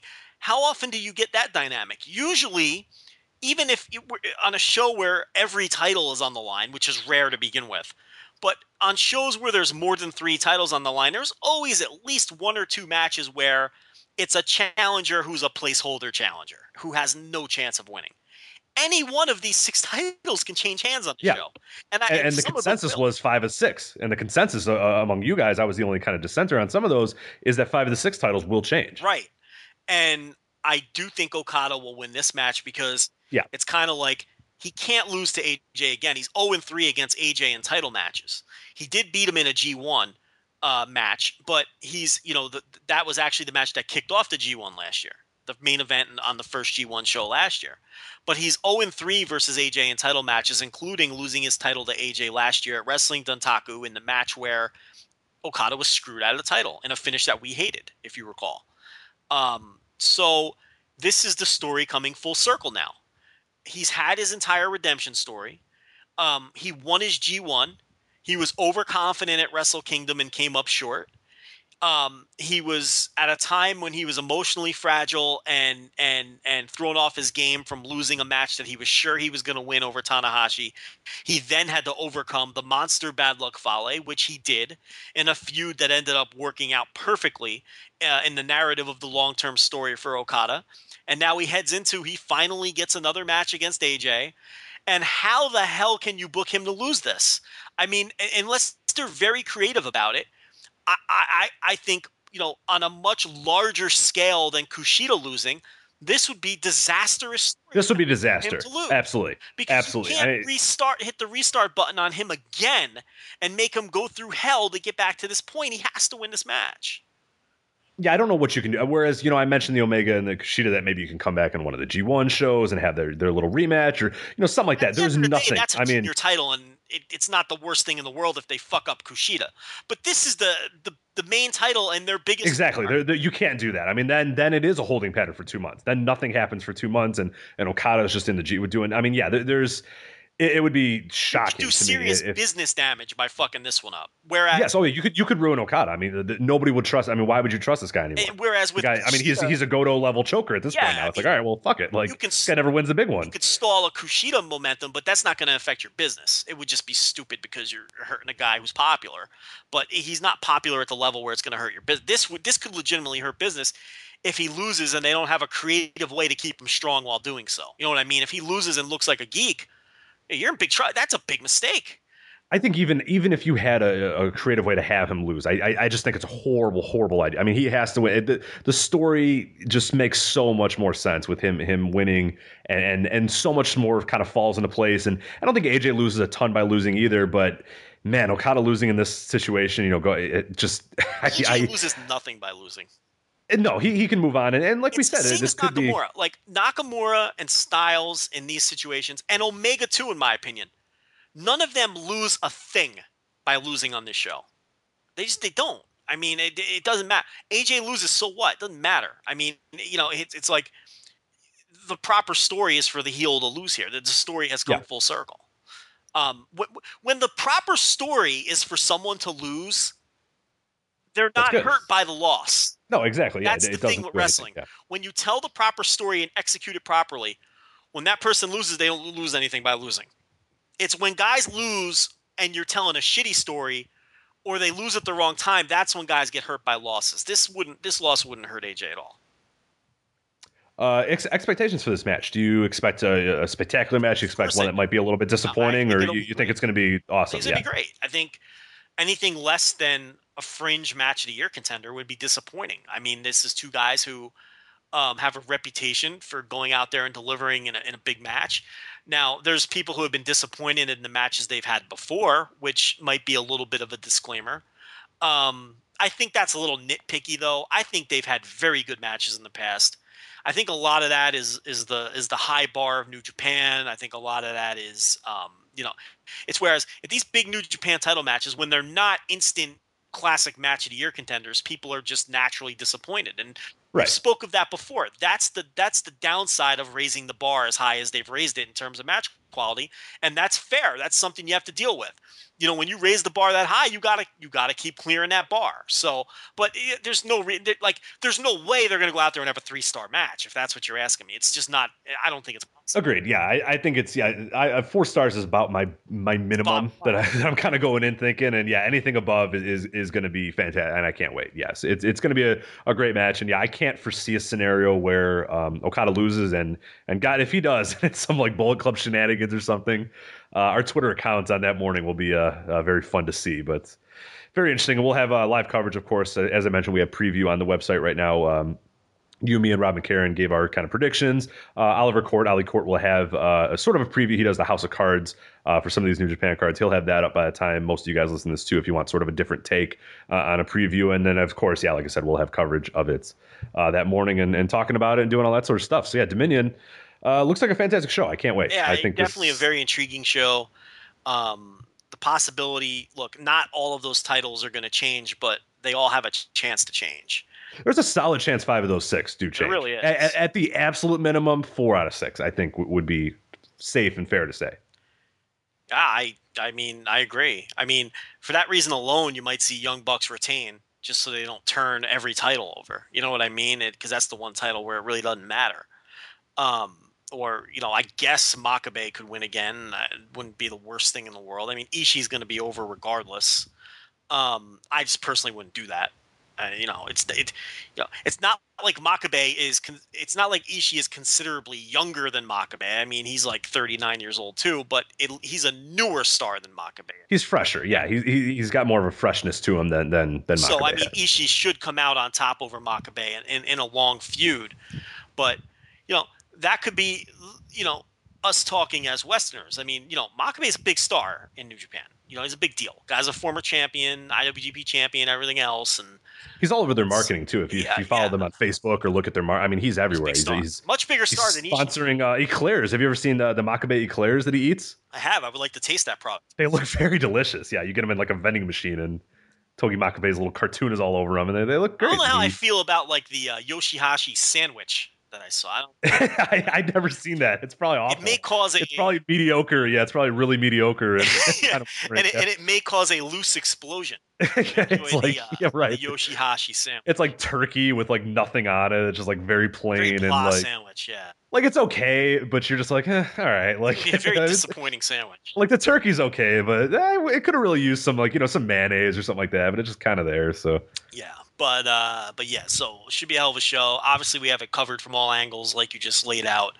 Um, it is early enough to where I can watch it live and review it and uh, tweet about it as it's happening. you're gonna have to you're gonna have to go home early from your uh, your fireworks, right? You're gonna get the blanket. You have to look at the timer, get the blanket, so you can get to bed early, right? I mean, you know, it's going to be a struggle getting back to fireworks. Because you love you love going to a park and getting. uh I bought the bug spray, Joe. I just bought it yesterday to get ready for my uh my journey to a random piece of grass the worst thing too is like to watch the, the like the firework gimmick is like legal in Texas, so we have these um like firework stands all over the place.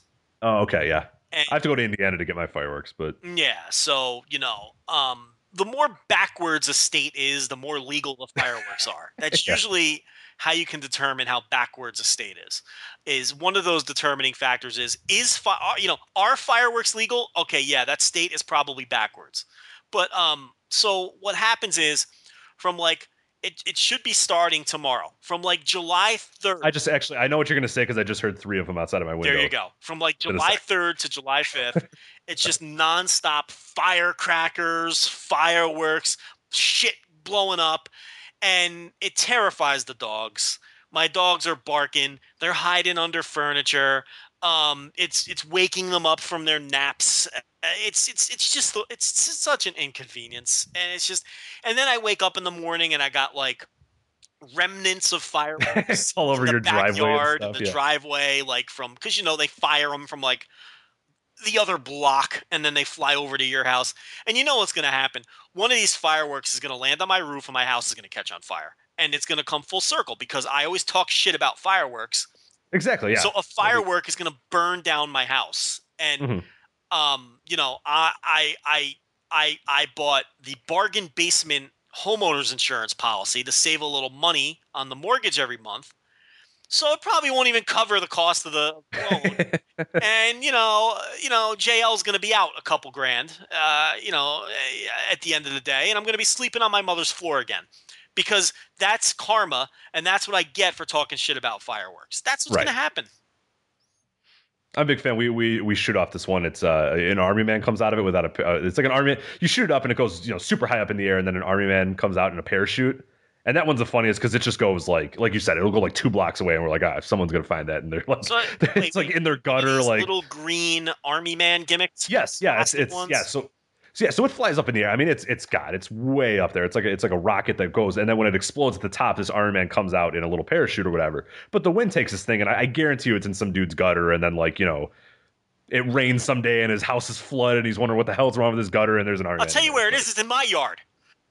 I wake up in the morning and there's there's firework residue all over my yard, yeah, and you know then I got to stop my dogs from eating it and everything else. It's just a disaster. Enough that's me. That's my fault. I apologize. I get bored of it. To be fair, though, I get bored of fireworks in like ten minutes. I get a lot of stuff that's like small. I don't like the really loud stuff or the really long. I like my stuff. Eh, everything I like is just kind of like it makes like a pretty color and it stays on the ground. And you know, there's like tanks that will shoot at each other. I like those, but yeah, other than that, I I'm kind of over it pretty quick. teenagers shooting bottle rockets at each other all month. A lot. Yeah, there's one we, we went to, of course, Gary, Indiana, which is a lovely place to go to to buy uh, your, your illegal fireworks. Uh, there's one. It's it's it's it's a it's rockets that you hold a sword. So it's a sword that you hold like the handle of the sword, and then someone lights the top of the sword, and it shoots off with you holding it. That sounds very white Yes. trashy. I said I don't think I'm gonna buy that I'll tell you, I you know because some people like hold them in in their hands and like let it like I'm just like you are the dumbest people. Like everything I do goes in a bottle. It goes like 30 so it's like away a Roman candle kind of gimmick, but it's shaped like a sword. It's shaped like a sword, yeah, and there's a bunch of them in there. So you hold this sword and they shoot off, and like I'm shocked I haven't seen it on like a CZW show or something. That sounds like something they would do like Nick Gage would in be. Tournament of Death, like with their sword uh, Roman candles shooting bottle rockets at each other. It's the first time I've seen the sword uh, candle, so maybe maybe it hasn't made its way to CZW quite yet, but uh, maybe for the next King of Death, it'll it'll show up there. But I'll I look forward to not watching that. yep, uh, we were going to talk about CZW right now, right? I don't think Uh, we weren't. No, we've never mind. ever talked about CZW. This this might be the most we've ever talked about it. I mean, CZW. No, you tried to watch that one show and then gave up. You and Warren both gave up uh, about um, about twenty minutes into it and never came back. It So genuinely holds zero appeal, and I'm going to tell you why. It because it's either like these cringy death matches with yard tard guys, or it's like the grapple fuck wrestling with your right, and that's what their dojo was your sort of like. yeah. And, and I've given that a try, the Dojo Wars, which is not bad, but it's it's very much the Ah, style. so not- dry. It Yeah, I- I just- drier. Um, There's like thir- ten people there tops, and, the environment kinda- just kills you because it's like those beyond seek like shows in front of just the wrestlers where the environment's awful and it's um you know there's a tag match making the rounds from one of those dojo shows Mhm. which- it's been recommended for match of the month. I, I watched it. It, it was kind of. i tried to watch it i tapped out after about eight minutes um i don't, Didn't I don't do remember the participants um it was the usual suspects it was gulak teaming with uh gulak was in it for sure Gulak was definitely in And it. there's that new black dude who uh, is fresh on the grapple fuck scene. What's his name? Um, he just won their the CZW Wired title. As a matter of fact, he's a black dude. I can't remember his name. He was in that match. Um, I can't remember who the other two guys were, but um, I tried it because it was highly recommended. I got about eight minutes in, and it, it couldn't have been drier. Rich, it was. You watched it, right? I did, yeah, I, uh, yeah. What a boring match with four guys who have less charisma than me. I mean, I, I, I mean, you, you can't find, you couldn't find four guys with less charisma than the four guys. I was uh, Tracy Williams, Drew Gulak, Frankie Pickard, and then Connor Claxton. I believe Connor Claxton is the guy you're you're, you're talking about. But yeah, that's yeah, your Connor those are your guys Claxton right is is all the rage now. Uh, what were the teams again? Uh, it was Tracy Williams and Drew Gulak versus Frankie Pickard and Connor Claxton. Yeah, Frankie Pickard. I couldn't think of, and of course uh, Tracy Williams, um, the Silver Ant. Uh, oh. Well, who the fuck cares? Um, so you know, it's like you know, put your little ant costume back on because you're a fucking bore. These were four guys. So they, there was negative charisma in this match. Negative charisma. Like you, you couldn't possibly be less charismatic than these four guys. And on top of it, it's like you said, there was like eight people there, and it's like I don't know if they were fans. I don't know if they were the guys who set up the ring. All I know is when you're in that sterile of an environment and then you have four guys who have negative charisma and then they're wrestling that style, it's like you've died and you've arrived in and you were a bad person and you've arrived in your own personal wrestling hell.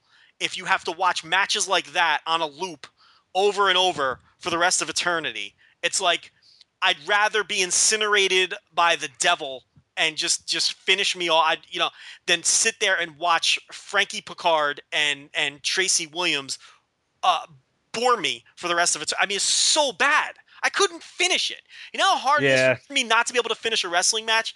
There was like seven minutes left in the match. Seven minutes, Rich. It's only seven minutes of my life. I don't do anything else. I could not finish the match. It's awful.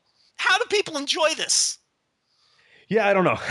it's just not my vibe. I'm I'm glad people do, and then you know do your thing. But yeah, it's uh, it's it's not my thing, unfortunately. So it's been recommended for match of the month, and if uh, I don't believe enough people have nominated it, but we'll see. There's still a few time to uh, uh, a few days left to nominate, and, and maybe it gets up there, and maybe it gets, but it will not be voted. I had it with this I, I don't think. You know, I've I've had it with this Drew. Gulak. I've really given him a He's, chance. Yeah, of all the grapple guys, like he just never, ever, ever, ever does anything, and, and that's one of the issues that I talked about. Even even Thatcher has shown a little bit more for me, whereas Gulak, no matter what, is everybody kind of succumbs to his style. And, you know, people talk about that, and, and that's fine. I mean, I, I if that's your style that you're going to work, that's cool. But I like the fact that like a Biff Busick can do this style, but then also against another guy do a different style. Like I don't think it's very talented, or I don't know how talented you are if you have one style and everybody has to fit that exact same style. You know what I mean? Where no matter who Gulak faces, it's going to be that sort of match. I just, I just, everything about the guy's boring. And I mean, I know I, I kind of get that that's the idea. They're stripped down. You know what I mean? It's like, I, uh, but it, it, just it doesn't connect with me at all. I, I, I don't know. I uh, maybe people can go try that match. Maybe we're up. Yeah, it's it's in our match of the month That's right on the forums as well. If you want to check it out, maybe, maybe if hey, if you like it, more power to you. I, I tried. I gave it you know 22 minutes of my life, and, and when it was over, I just went, oh, okay. I think I I'm... can't wait for this trend to go away. I, you know, it's it because now more pro. You know, the, you got you know different indies booking this stuff now, and it, it'll never have mainstream appeal. You can forget that. I mean, there's a reason these matches are in front of 10 people in you know warehouses because it's never going to have mainstream appeal. Uh, it's it's not a style that's ever going to be conducive to you know an arena. It's just not, um, especially in 2015 for, for, the reasons we always talk about. You got to be able to hold people's attentions and mm-hmm. exchanging holds for 15 minutes with you know devoid of any sort of flashy high spots. You're, you're never going to hold people's attention, so it's never going to catch on mainstream but um, hopefully it goes away quickly. Hopefully it's not a fad that lasts long, at least for my own selfish reasons, because I can't. I, it's fucking shit. All right, what, what else we got on the docket here? We got a few other things. Yeah, we got a few other things here. I don't know if we're going to do a full fledged uh, bounce around Japan because I think we're going to do some listener questions here. But uh, there were a few cards that we wanted to talk about uh, taking place in Japan. You know, we're going to do larger previews as we get a little bit closer, but we wanted to talk about a few different ones that were kind of catching our attention. And the first one's the DDT Sumo Hall show. It's coming up uh, August 23rd. And the big thing about this, and, and, I think you mentioned it a little bit earlier, is Hiroshi Tanahashi taking on. I'm going to keep going with Hiroshima because apparently we, we asked what is the correct pronunciation. One person said, no, it's definitely Hiroshima. You're definitely right, Rich. And I went, okay, good. And then Chris Charlton, who who hosts the, uh, the Japanese audio wrestling on uh, you know the FightNetwork.com and the, the live audio wrestling family, and he's, he's actually coming out with a, uh, a New Japan book, a, a, physical book that, that looks a lot of fun. We're, we're going to talk to him throughout the process as he's kind of getting that together. He said, no, it's definitely, uh, what, what do you call? You say Hiroshima. Hiroshima. Right? He said it's definitely Hiroshima. Now, he lives in Japan teaching English.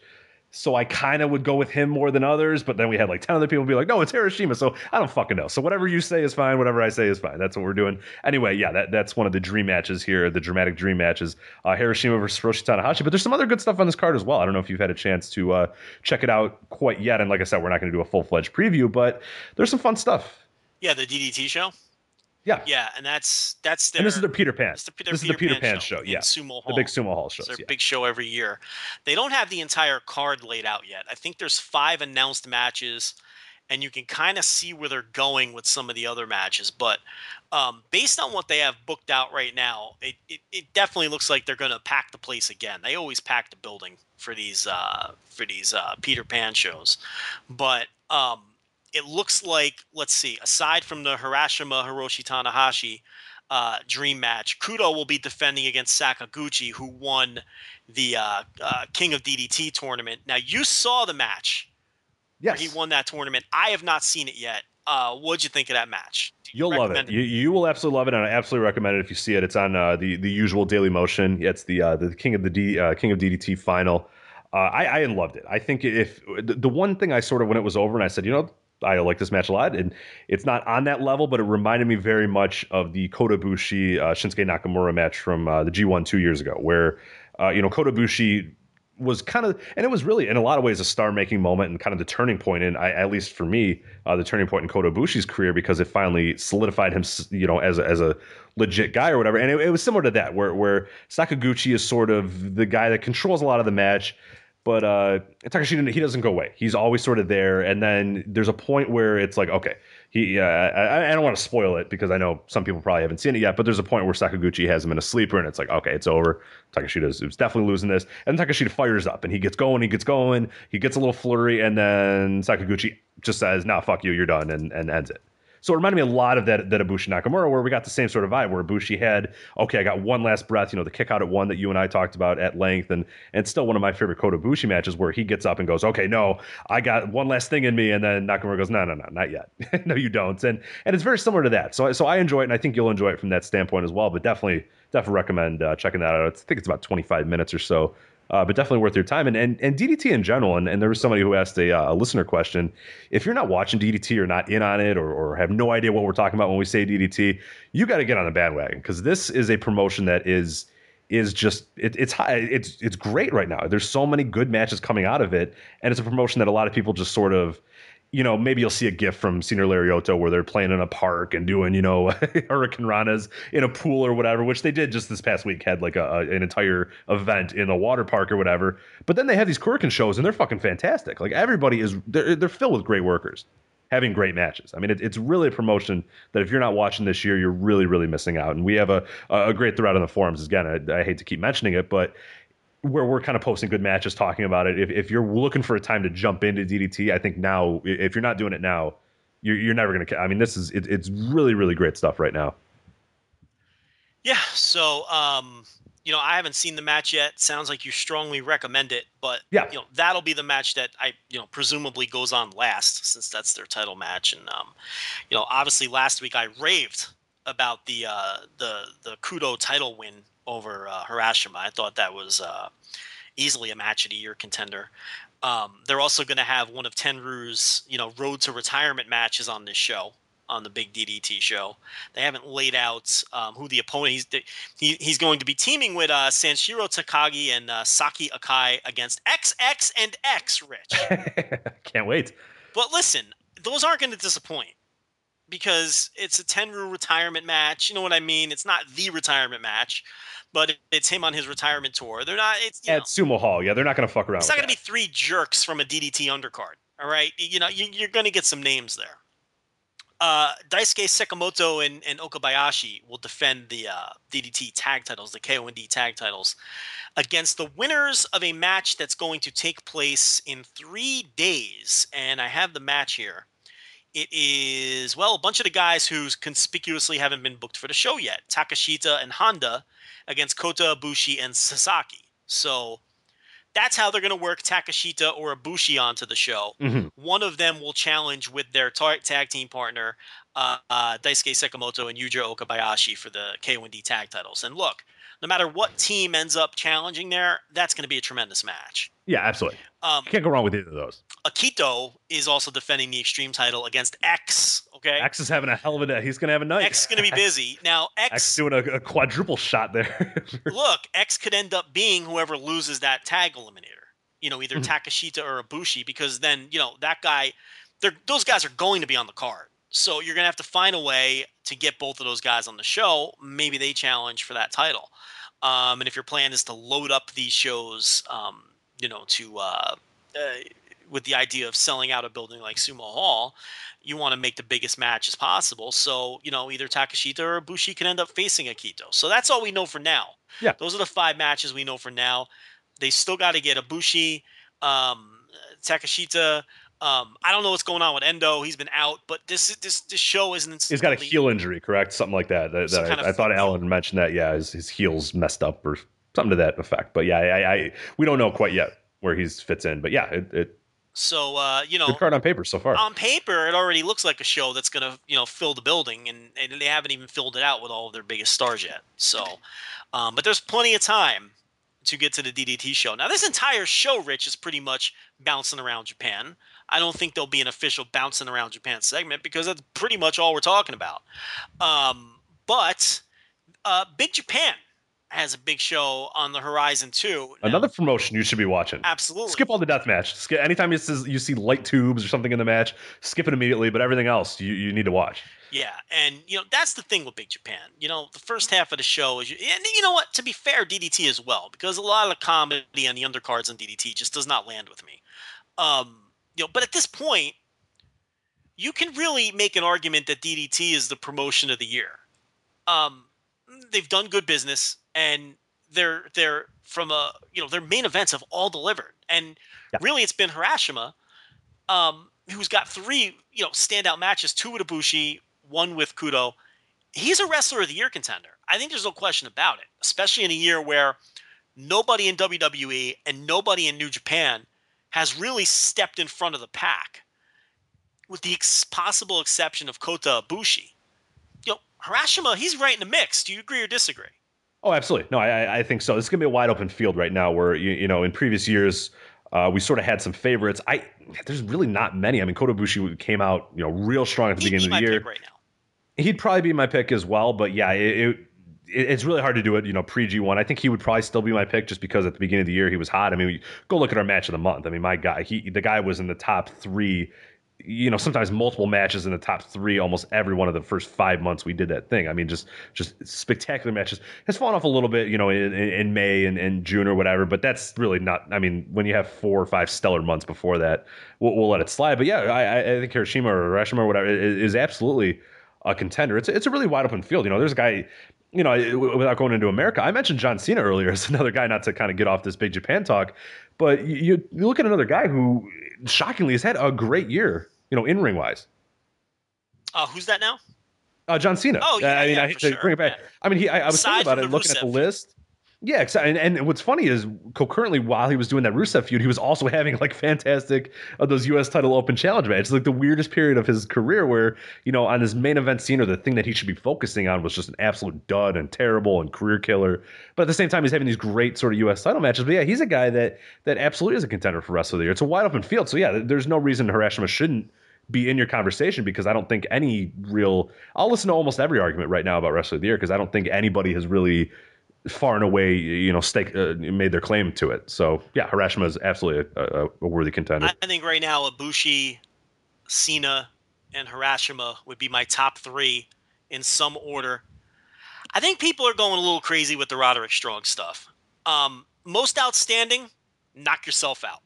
Okay, if you think he's been the best bell to bell wrestler this year, you're not going to get a big argument out of me. I wouldn't vote for him for that either, but I can definitely see an argument for voting for him uh, for most outstanding. But you know, the wrestler of the year, as defined by the Observer Awards, sure, you got to attach. You got to attach the business to Flair that man. Thesz, I don't even think Roderick Strong should be in the conversation, honestly. Agreed. Um, for that, that's why the most outstanding exists for guys who, you know, were great wrestlers over the course of the year, but you know, did nothing. You know, did, did you know? I mean, why would? What's the argument for Roderick Strong for a Flair Thesz award? Um, you know, they're just it's not there. Um, so yeah, those would be my three guys right now in some order. Um, I could see people throwing Roman Reigns in the mix, although I wouldn't personally. I could see people throwing um, Okada in the mix, especially after this weekend, because you'll, have you know you know he main evented Wrestle Kingdom and had a tremendous match, and now he'll have Uh, you know, this this Osaka-jo Hall thing and, and filling that up is a big deal, Rich. I know we talked about it before, but that's you know that's they haven't filled that place in what twenty years or something like that. Yeah, right. So they haven't even attempted Yeah, to I can get the exact date for you. Actually, yeah, let me get the exact date for you. They, they, they've been afraid to run the building. So you know he you know i- i- he instantly if, if the match delivers and is a great match, he instantly you know goes into that mix. You know he has to. Um, but yeah, I, I don't I don't see an argument for Flair Thesz for someone like Roderick Strong. But um, but yeah. So as I desperately try to stall as you look this up, Yeah, let's see. No, I'm, I'm, it was at unfortunately least firing it up. I, I had a, stopped yeah, I had a the building. spreadsheet ready, and then uh, unfortunately, it's. I mean, it's they, com- they they haven't even run the building in years. So you know, Let's see, Japan Stadium here. Let's do a little Osaka search. Oh boy! and I guess if you let's wanted to see. look to Dragon Gate, I mean, you can't really. You think BB Hulk is a Flair Thesz contender? I do not. Do you, no, do you think no, Tozawa is a Flair Thesz contender? I do not.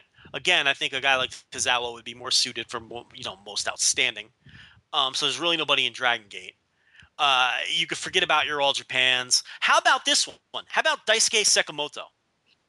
yeah. Um, big matches and multiple promotions. But do you think he's more? Again, is that more of a he's the most. uh, he's the most guy? outstanding guy. Yeah, it's hard for me to. I, I, I I'm not. And, and to be fair, I'm not 100 percent familiar with with uh, you know, what type of business um, Big Japan is doing right now. But yeah, he would he would strike me as as, as a little bit more on the um, you know, the most outstanding. It's hard to make uh, a Flair Thesz argument for second. Yeah, I just, I just don't know. I mean, I could be wrong. I could be absolutely wrong, and and he is you know worthy of it. But yeah, I, I would be sort of hard It's pressed hard right argument. now to. And uh, you know, and, and in that, you know, then you have to talk about guys like Ishikawa, who's having those outstanding matches with Sakamoto and Okabayashi, and of course all those great matches as part of the Twin Towers tag team. Ishikawa is the most outstanding contender, I think. I think there's no question about that. Yeah, oh, Okabayashi absolutely, too. Okabayashi's the most outstanding.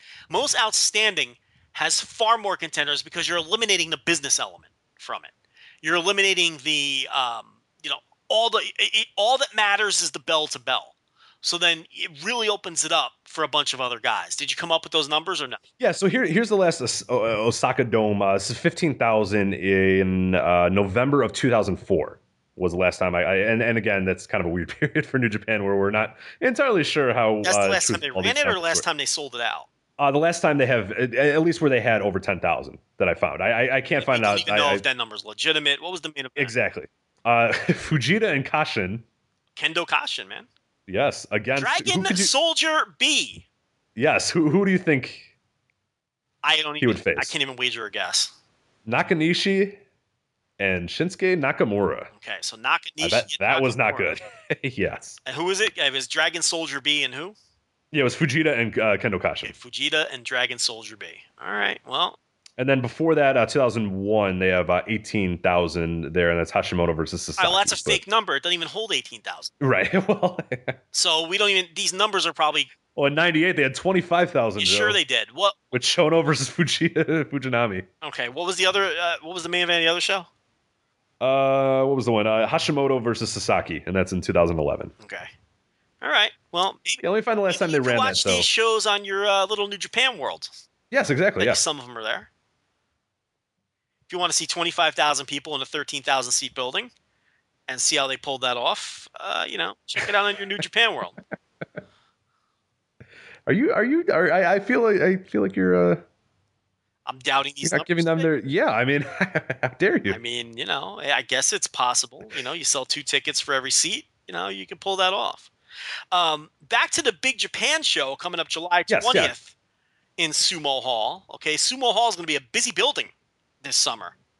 Um, you know, I'm not going to talk about a lot of the undercard stuff because the fact of the matter is the Big Japan. I want you breaking down this Yokohama shopping street six man. So Look, I'm going. To, I'm going to the bathroom. I'll come back. You. Uh, you come. You. You. You.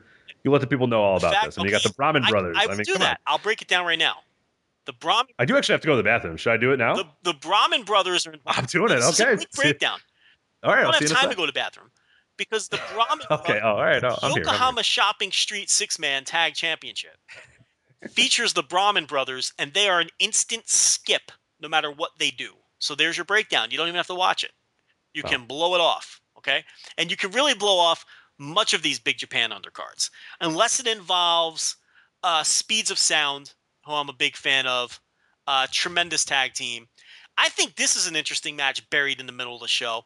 How about this Black Tiger Koji Kanemoto team Yeah. facing Daichi Hashimoto and Kazuki uh, uh, Hashimoto? The Hashimotos have been teaming together.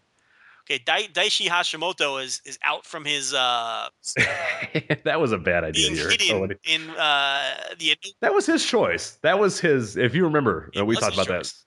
that. Uh, the last year, I think around this year uh, time last year. Yeah, where he he chose I. Uh, uh, Inoki Genome Inoki's- Federation. Yes, the IGF, and said I, I'm loyal to Inoki because my father was loyal to him, and then a year later goes, you know, yeah, I don't think I'm I don't quite that loyal anymore. Yeah, If he, was, if he was so loyal to his father, why didn't he stick with Zero One, which was his father's promotion? right. Yeah. I I don't. Or why doesn't he just go to New Japan, where his father made a name for himself? These are all rhetorical questions. Uh, but the fact of the matter is, you see him working some different shows now, and one way or another, he's going to end up in New Japan.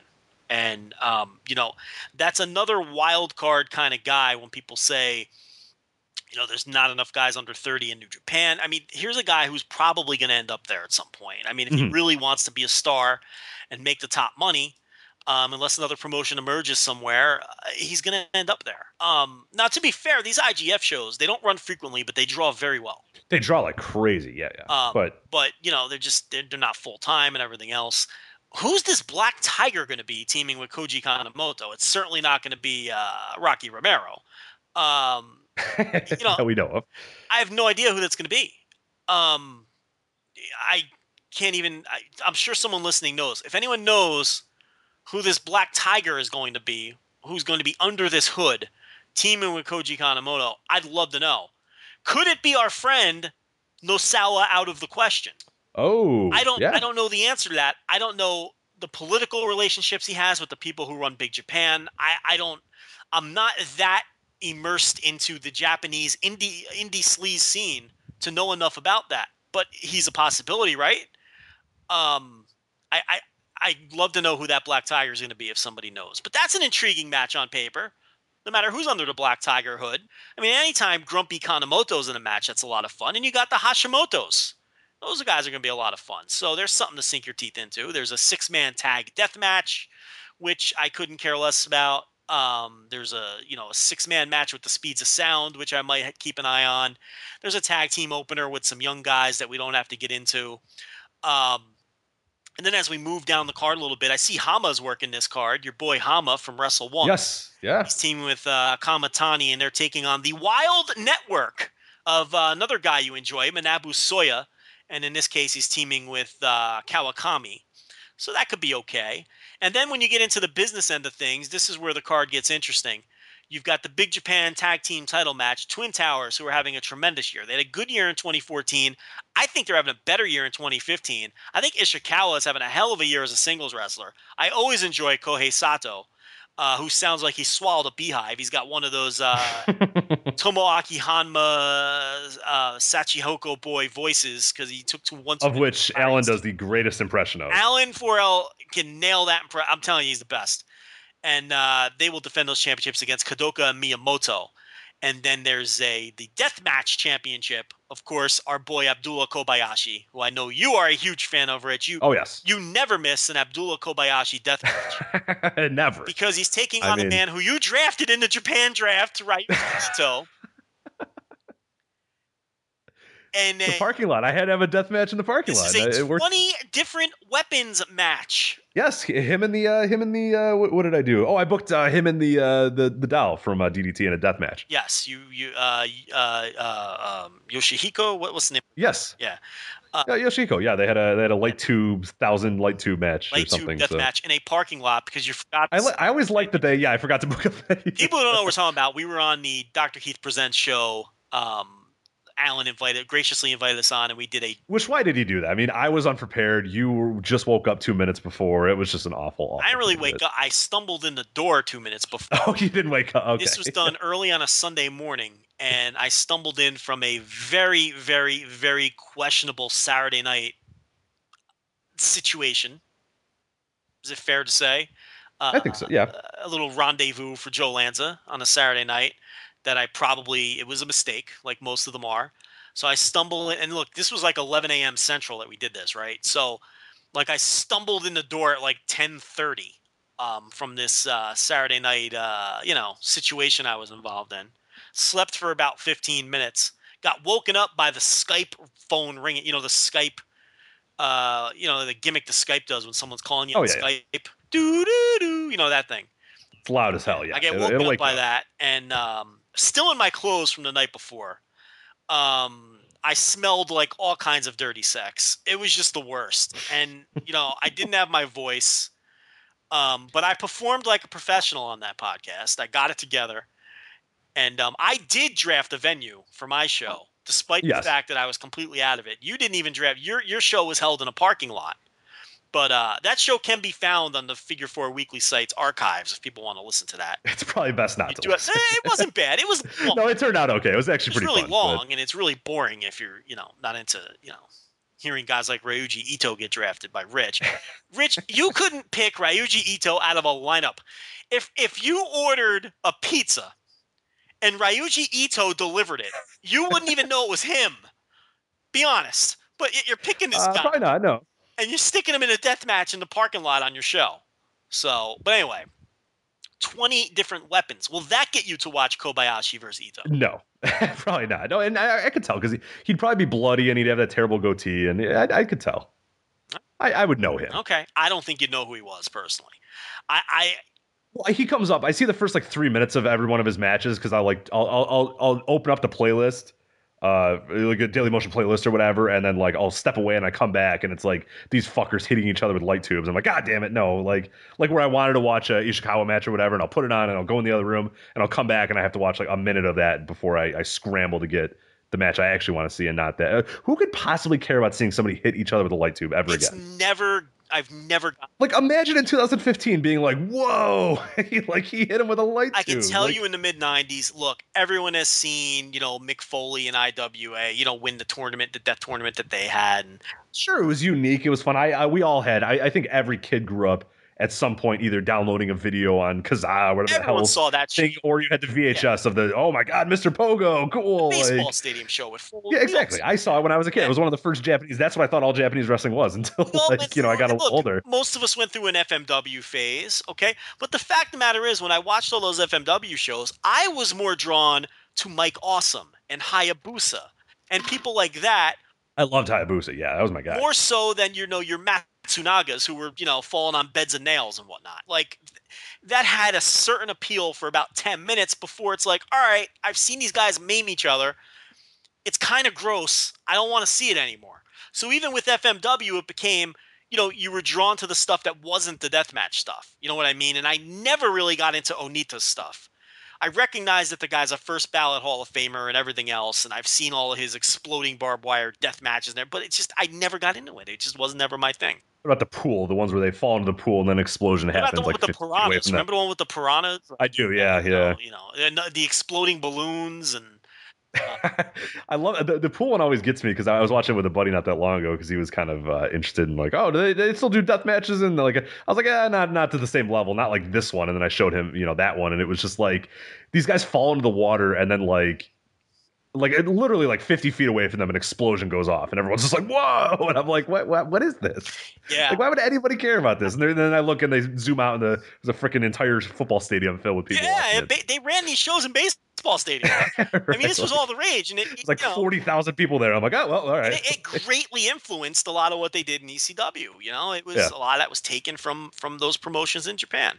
Um, the main event of this show, which we haven't talked about, which I mean, this is going to be a tremendous match. This is Daisuke Sakamoto defending his uh, strong heavyweight championship, the Big Japan uh, World Strong Heavyweight Championship against Yuji Okabayashi, his tag team partner. Yeah. Rich, what are your expectations for this? This is going to be a tremendous match. Oh, these two dead. They might be dead after this match. I, I don't know if these two men will be. I mean, yeah, there's gonna be a lot of grunting, a lot of manly men slaps and punches and kicks, and yeah, it's gonna it's gonna be fantastic. I mean, there's there's there's no way that's not good. You, you know what I mean? Like, there's no way that you go into this and go, yeah, it was really disappointing. I, I did I did not get what I wanted out of that You're match. to I get mean, what? Yeah, I mean, you, you know what it's gonna be like. You know what it's gonna feel like. You know what it's gonna sound like, and you're probably gonna love it yeah, I mean, uh, if you I love that style. again, I, I agree with you completely. I don't I don't see how this match can possibly disappoint.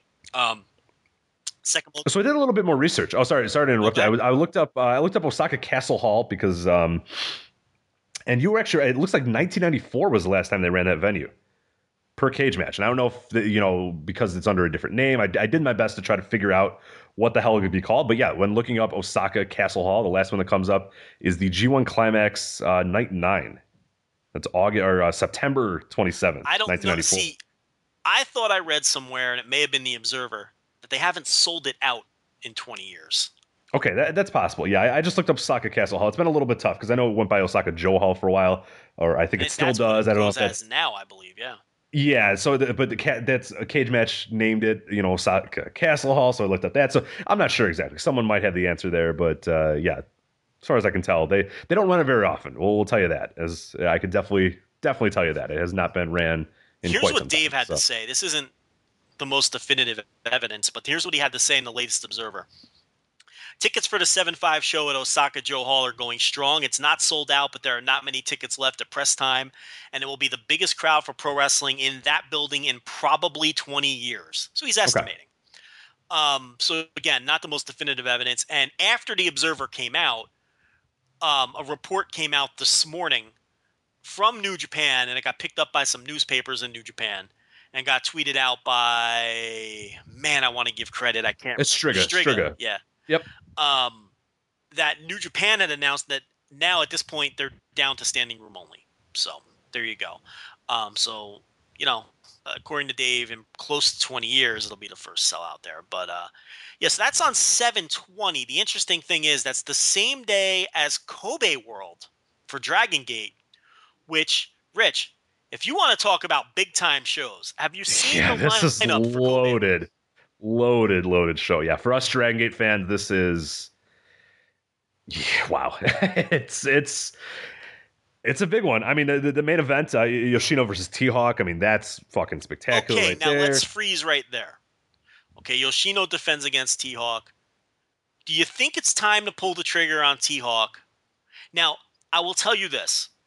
I thought it was very strange that Yoshino beat BB Hulk until I read something that Alan wrote for Figure 4 Weekly. And he completely convinced me that putting the title on Masato Yoshino was the right move. And uh, and the reason being if T Hawk, if this is going to be the match where T Hawk wins the title, um, it needs to be a great match if he's going to be their next great star. And who do you trust more to deliver a great match? BB Hulk or Masato Yoshino? Yeah. I mean, it's not even close. I mean, Masato Yoshino is a guy who is an absolute lock to deliver in a big match. I mean, Masato and make T Hawk look like a million bucks. too. Absolutely, and make T Hawk look great. And if T Hawk, you know, has a case of the nerves or something on Dragon Gate's biggest show of the year, in the biggest show of his career, who better in the company? Like, if you could handpick someone in the company to lead him through that match, you're probably picking Masato Yoshino, no?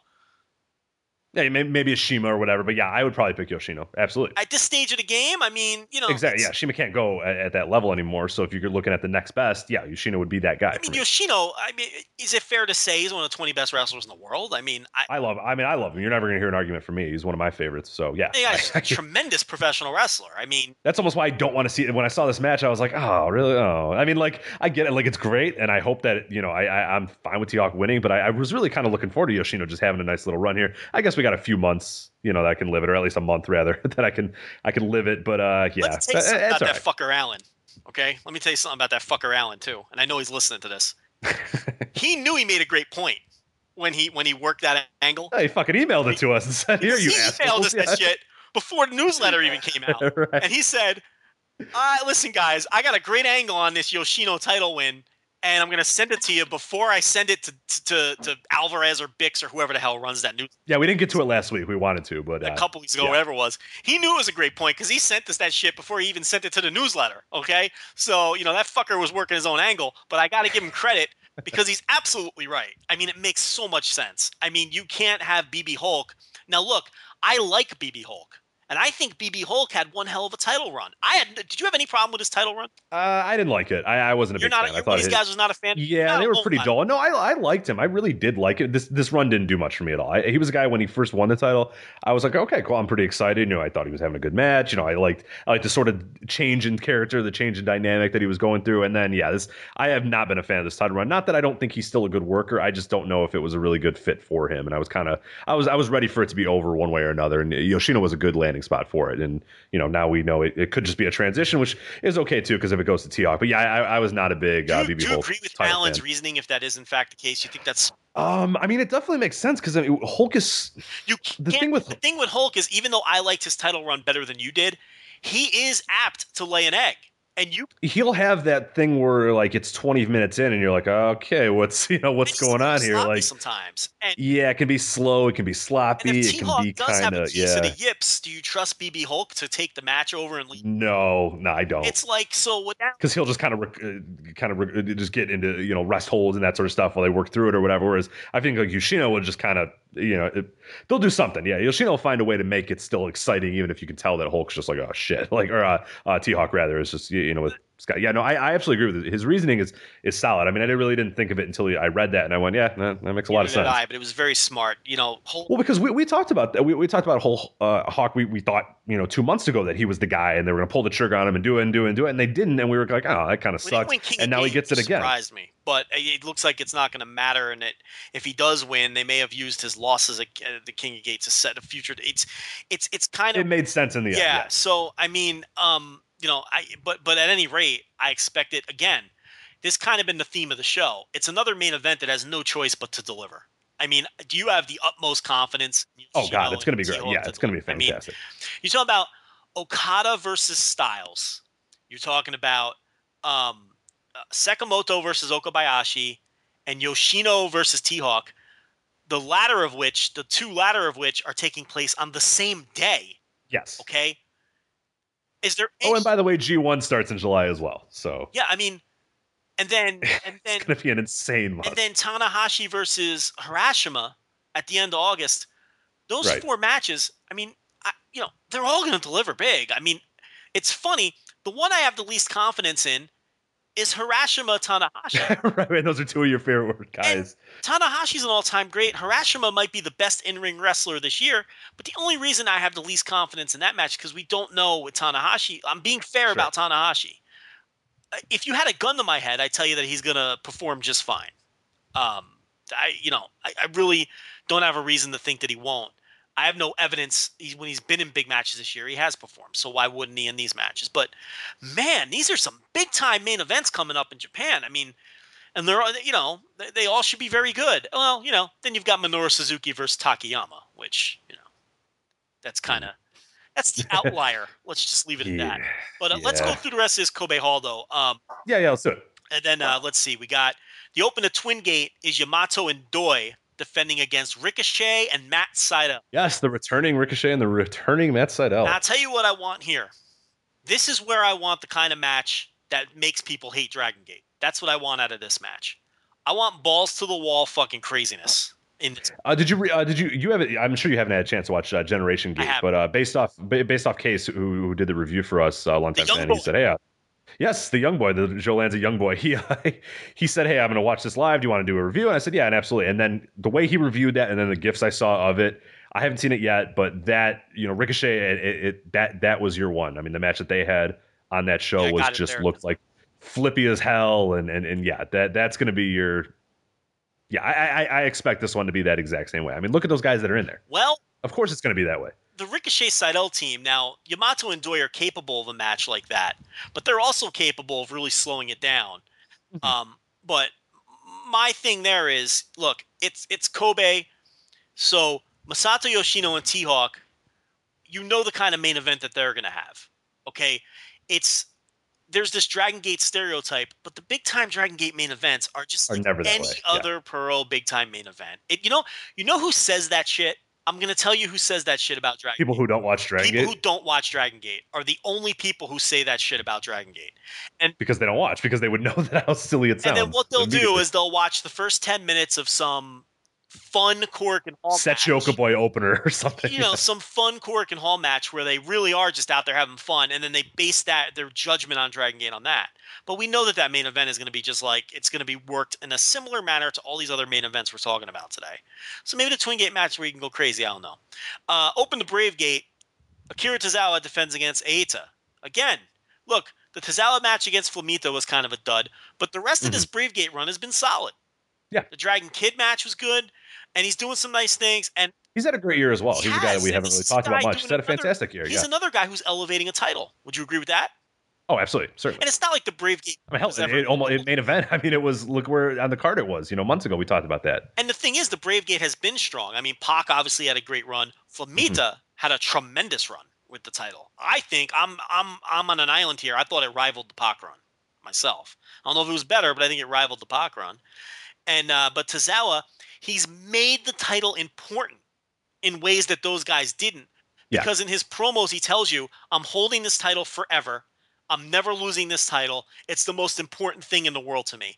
And listen, if you cut promos like that and then you go out and deliver great matches, that's all it takes. It's not hard to make a title important. John Sure. Cena is doing it with the U.S. title.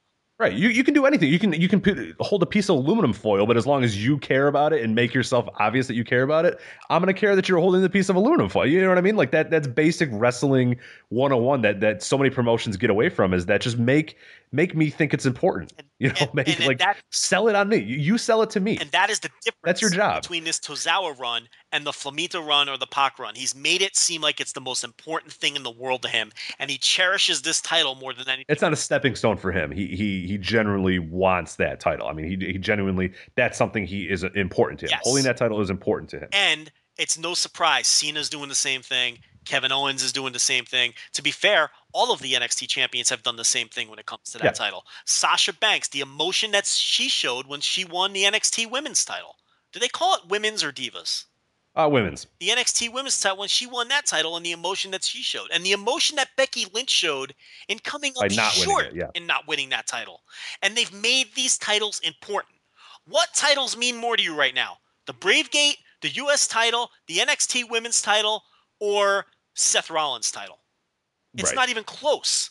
It's like no one gives a shit about Seth Rollins' title, and the ratings show it, by the way. Yes, yeah, that's that. And the we didn't want to talk a lot about WWE. Show it, by the way. Did you see the mm-hmm. house show numbers in this week's Yes. Observer? The two were there was four. Four thousand. Okay, listen. There's four basic house show main events that they've been running. Seth Rollins has been involved in two of them, and both of his matches have been the worst drawing house show main events that WWE is currently running. Okay, why do you think that is? It's not because it's Seth Rollins. It's the way he's been booked and the way that title's been booked. It's hard to care about it because of all well, we're, weeks away from Brock Lesnar probably winning the title, or at least at at some point, you know, going for the title. We're, we're not even going to talk about. I, I have nothing. Nobody has had anything. The buzz is zero, and it, it it's it's Brock going for the title. Like you know what I mean? Like it.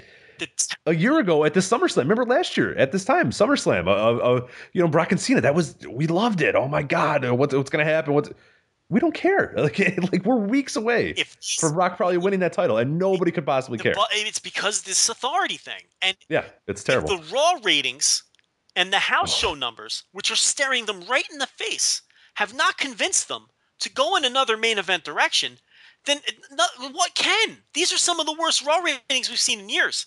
And you know, for people who aren't you know wrapped up in ratings, when it's the worst ratings you've seen in years, that's a problem. Okay, Where we've been saying since 1997 a lot on this show. Dave has been saying it almost uh, on a on a weekly basis in the Observer.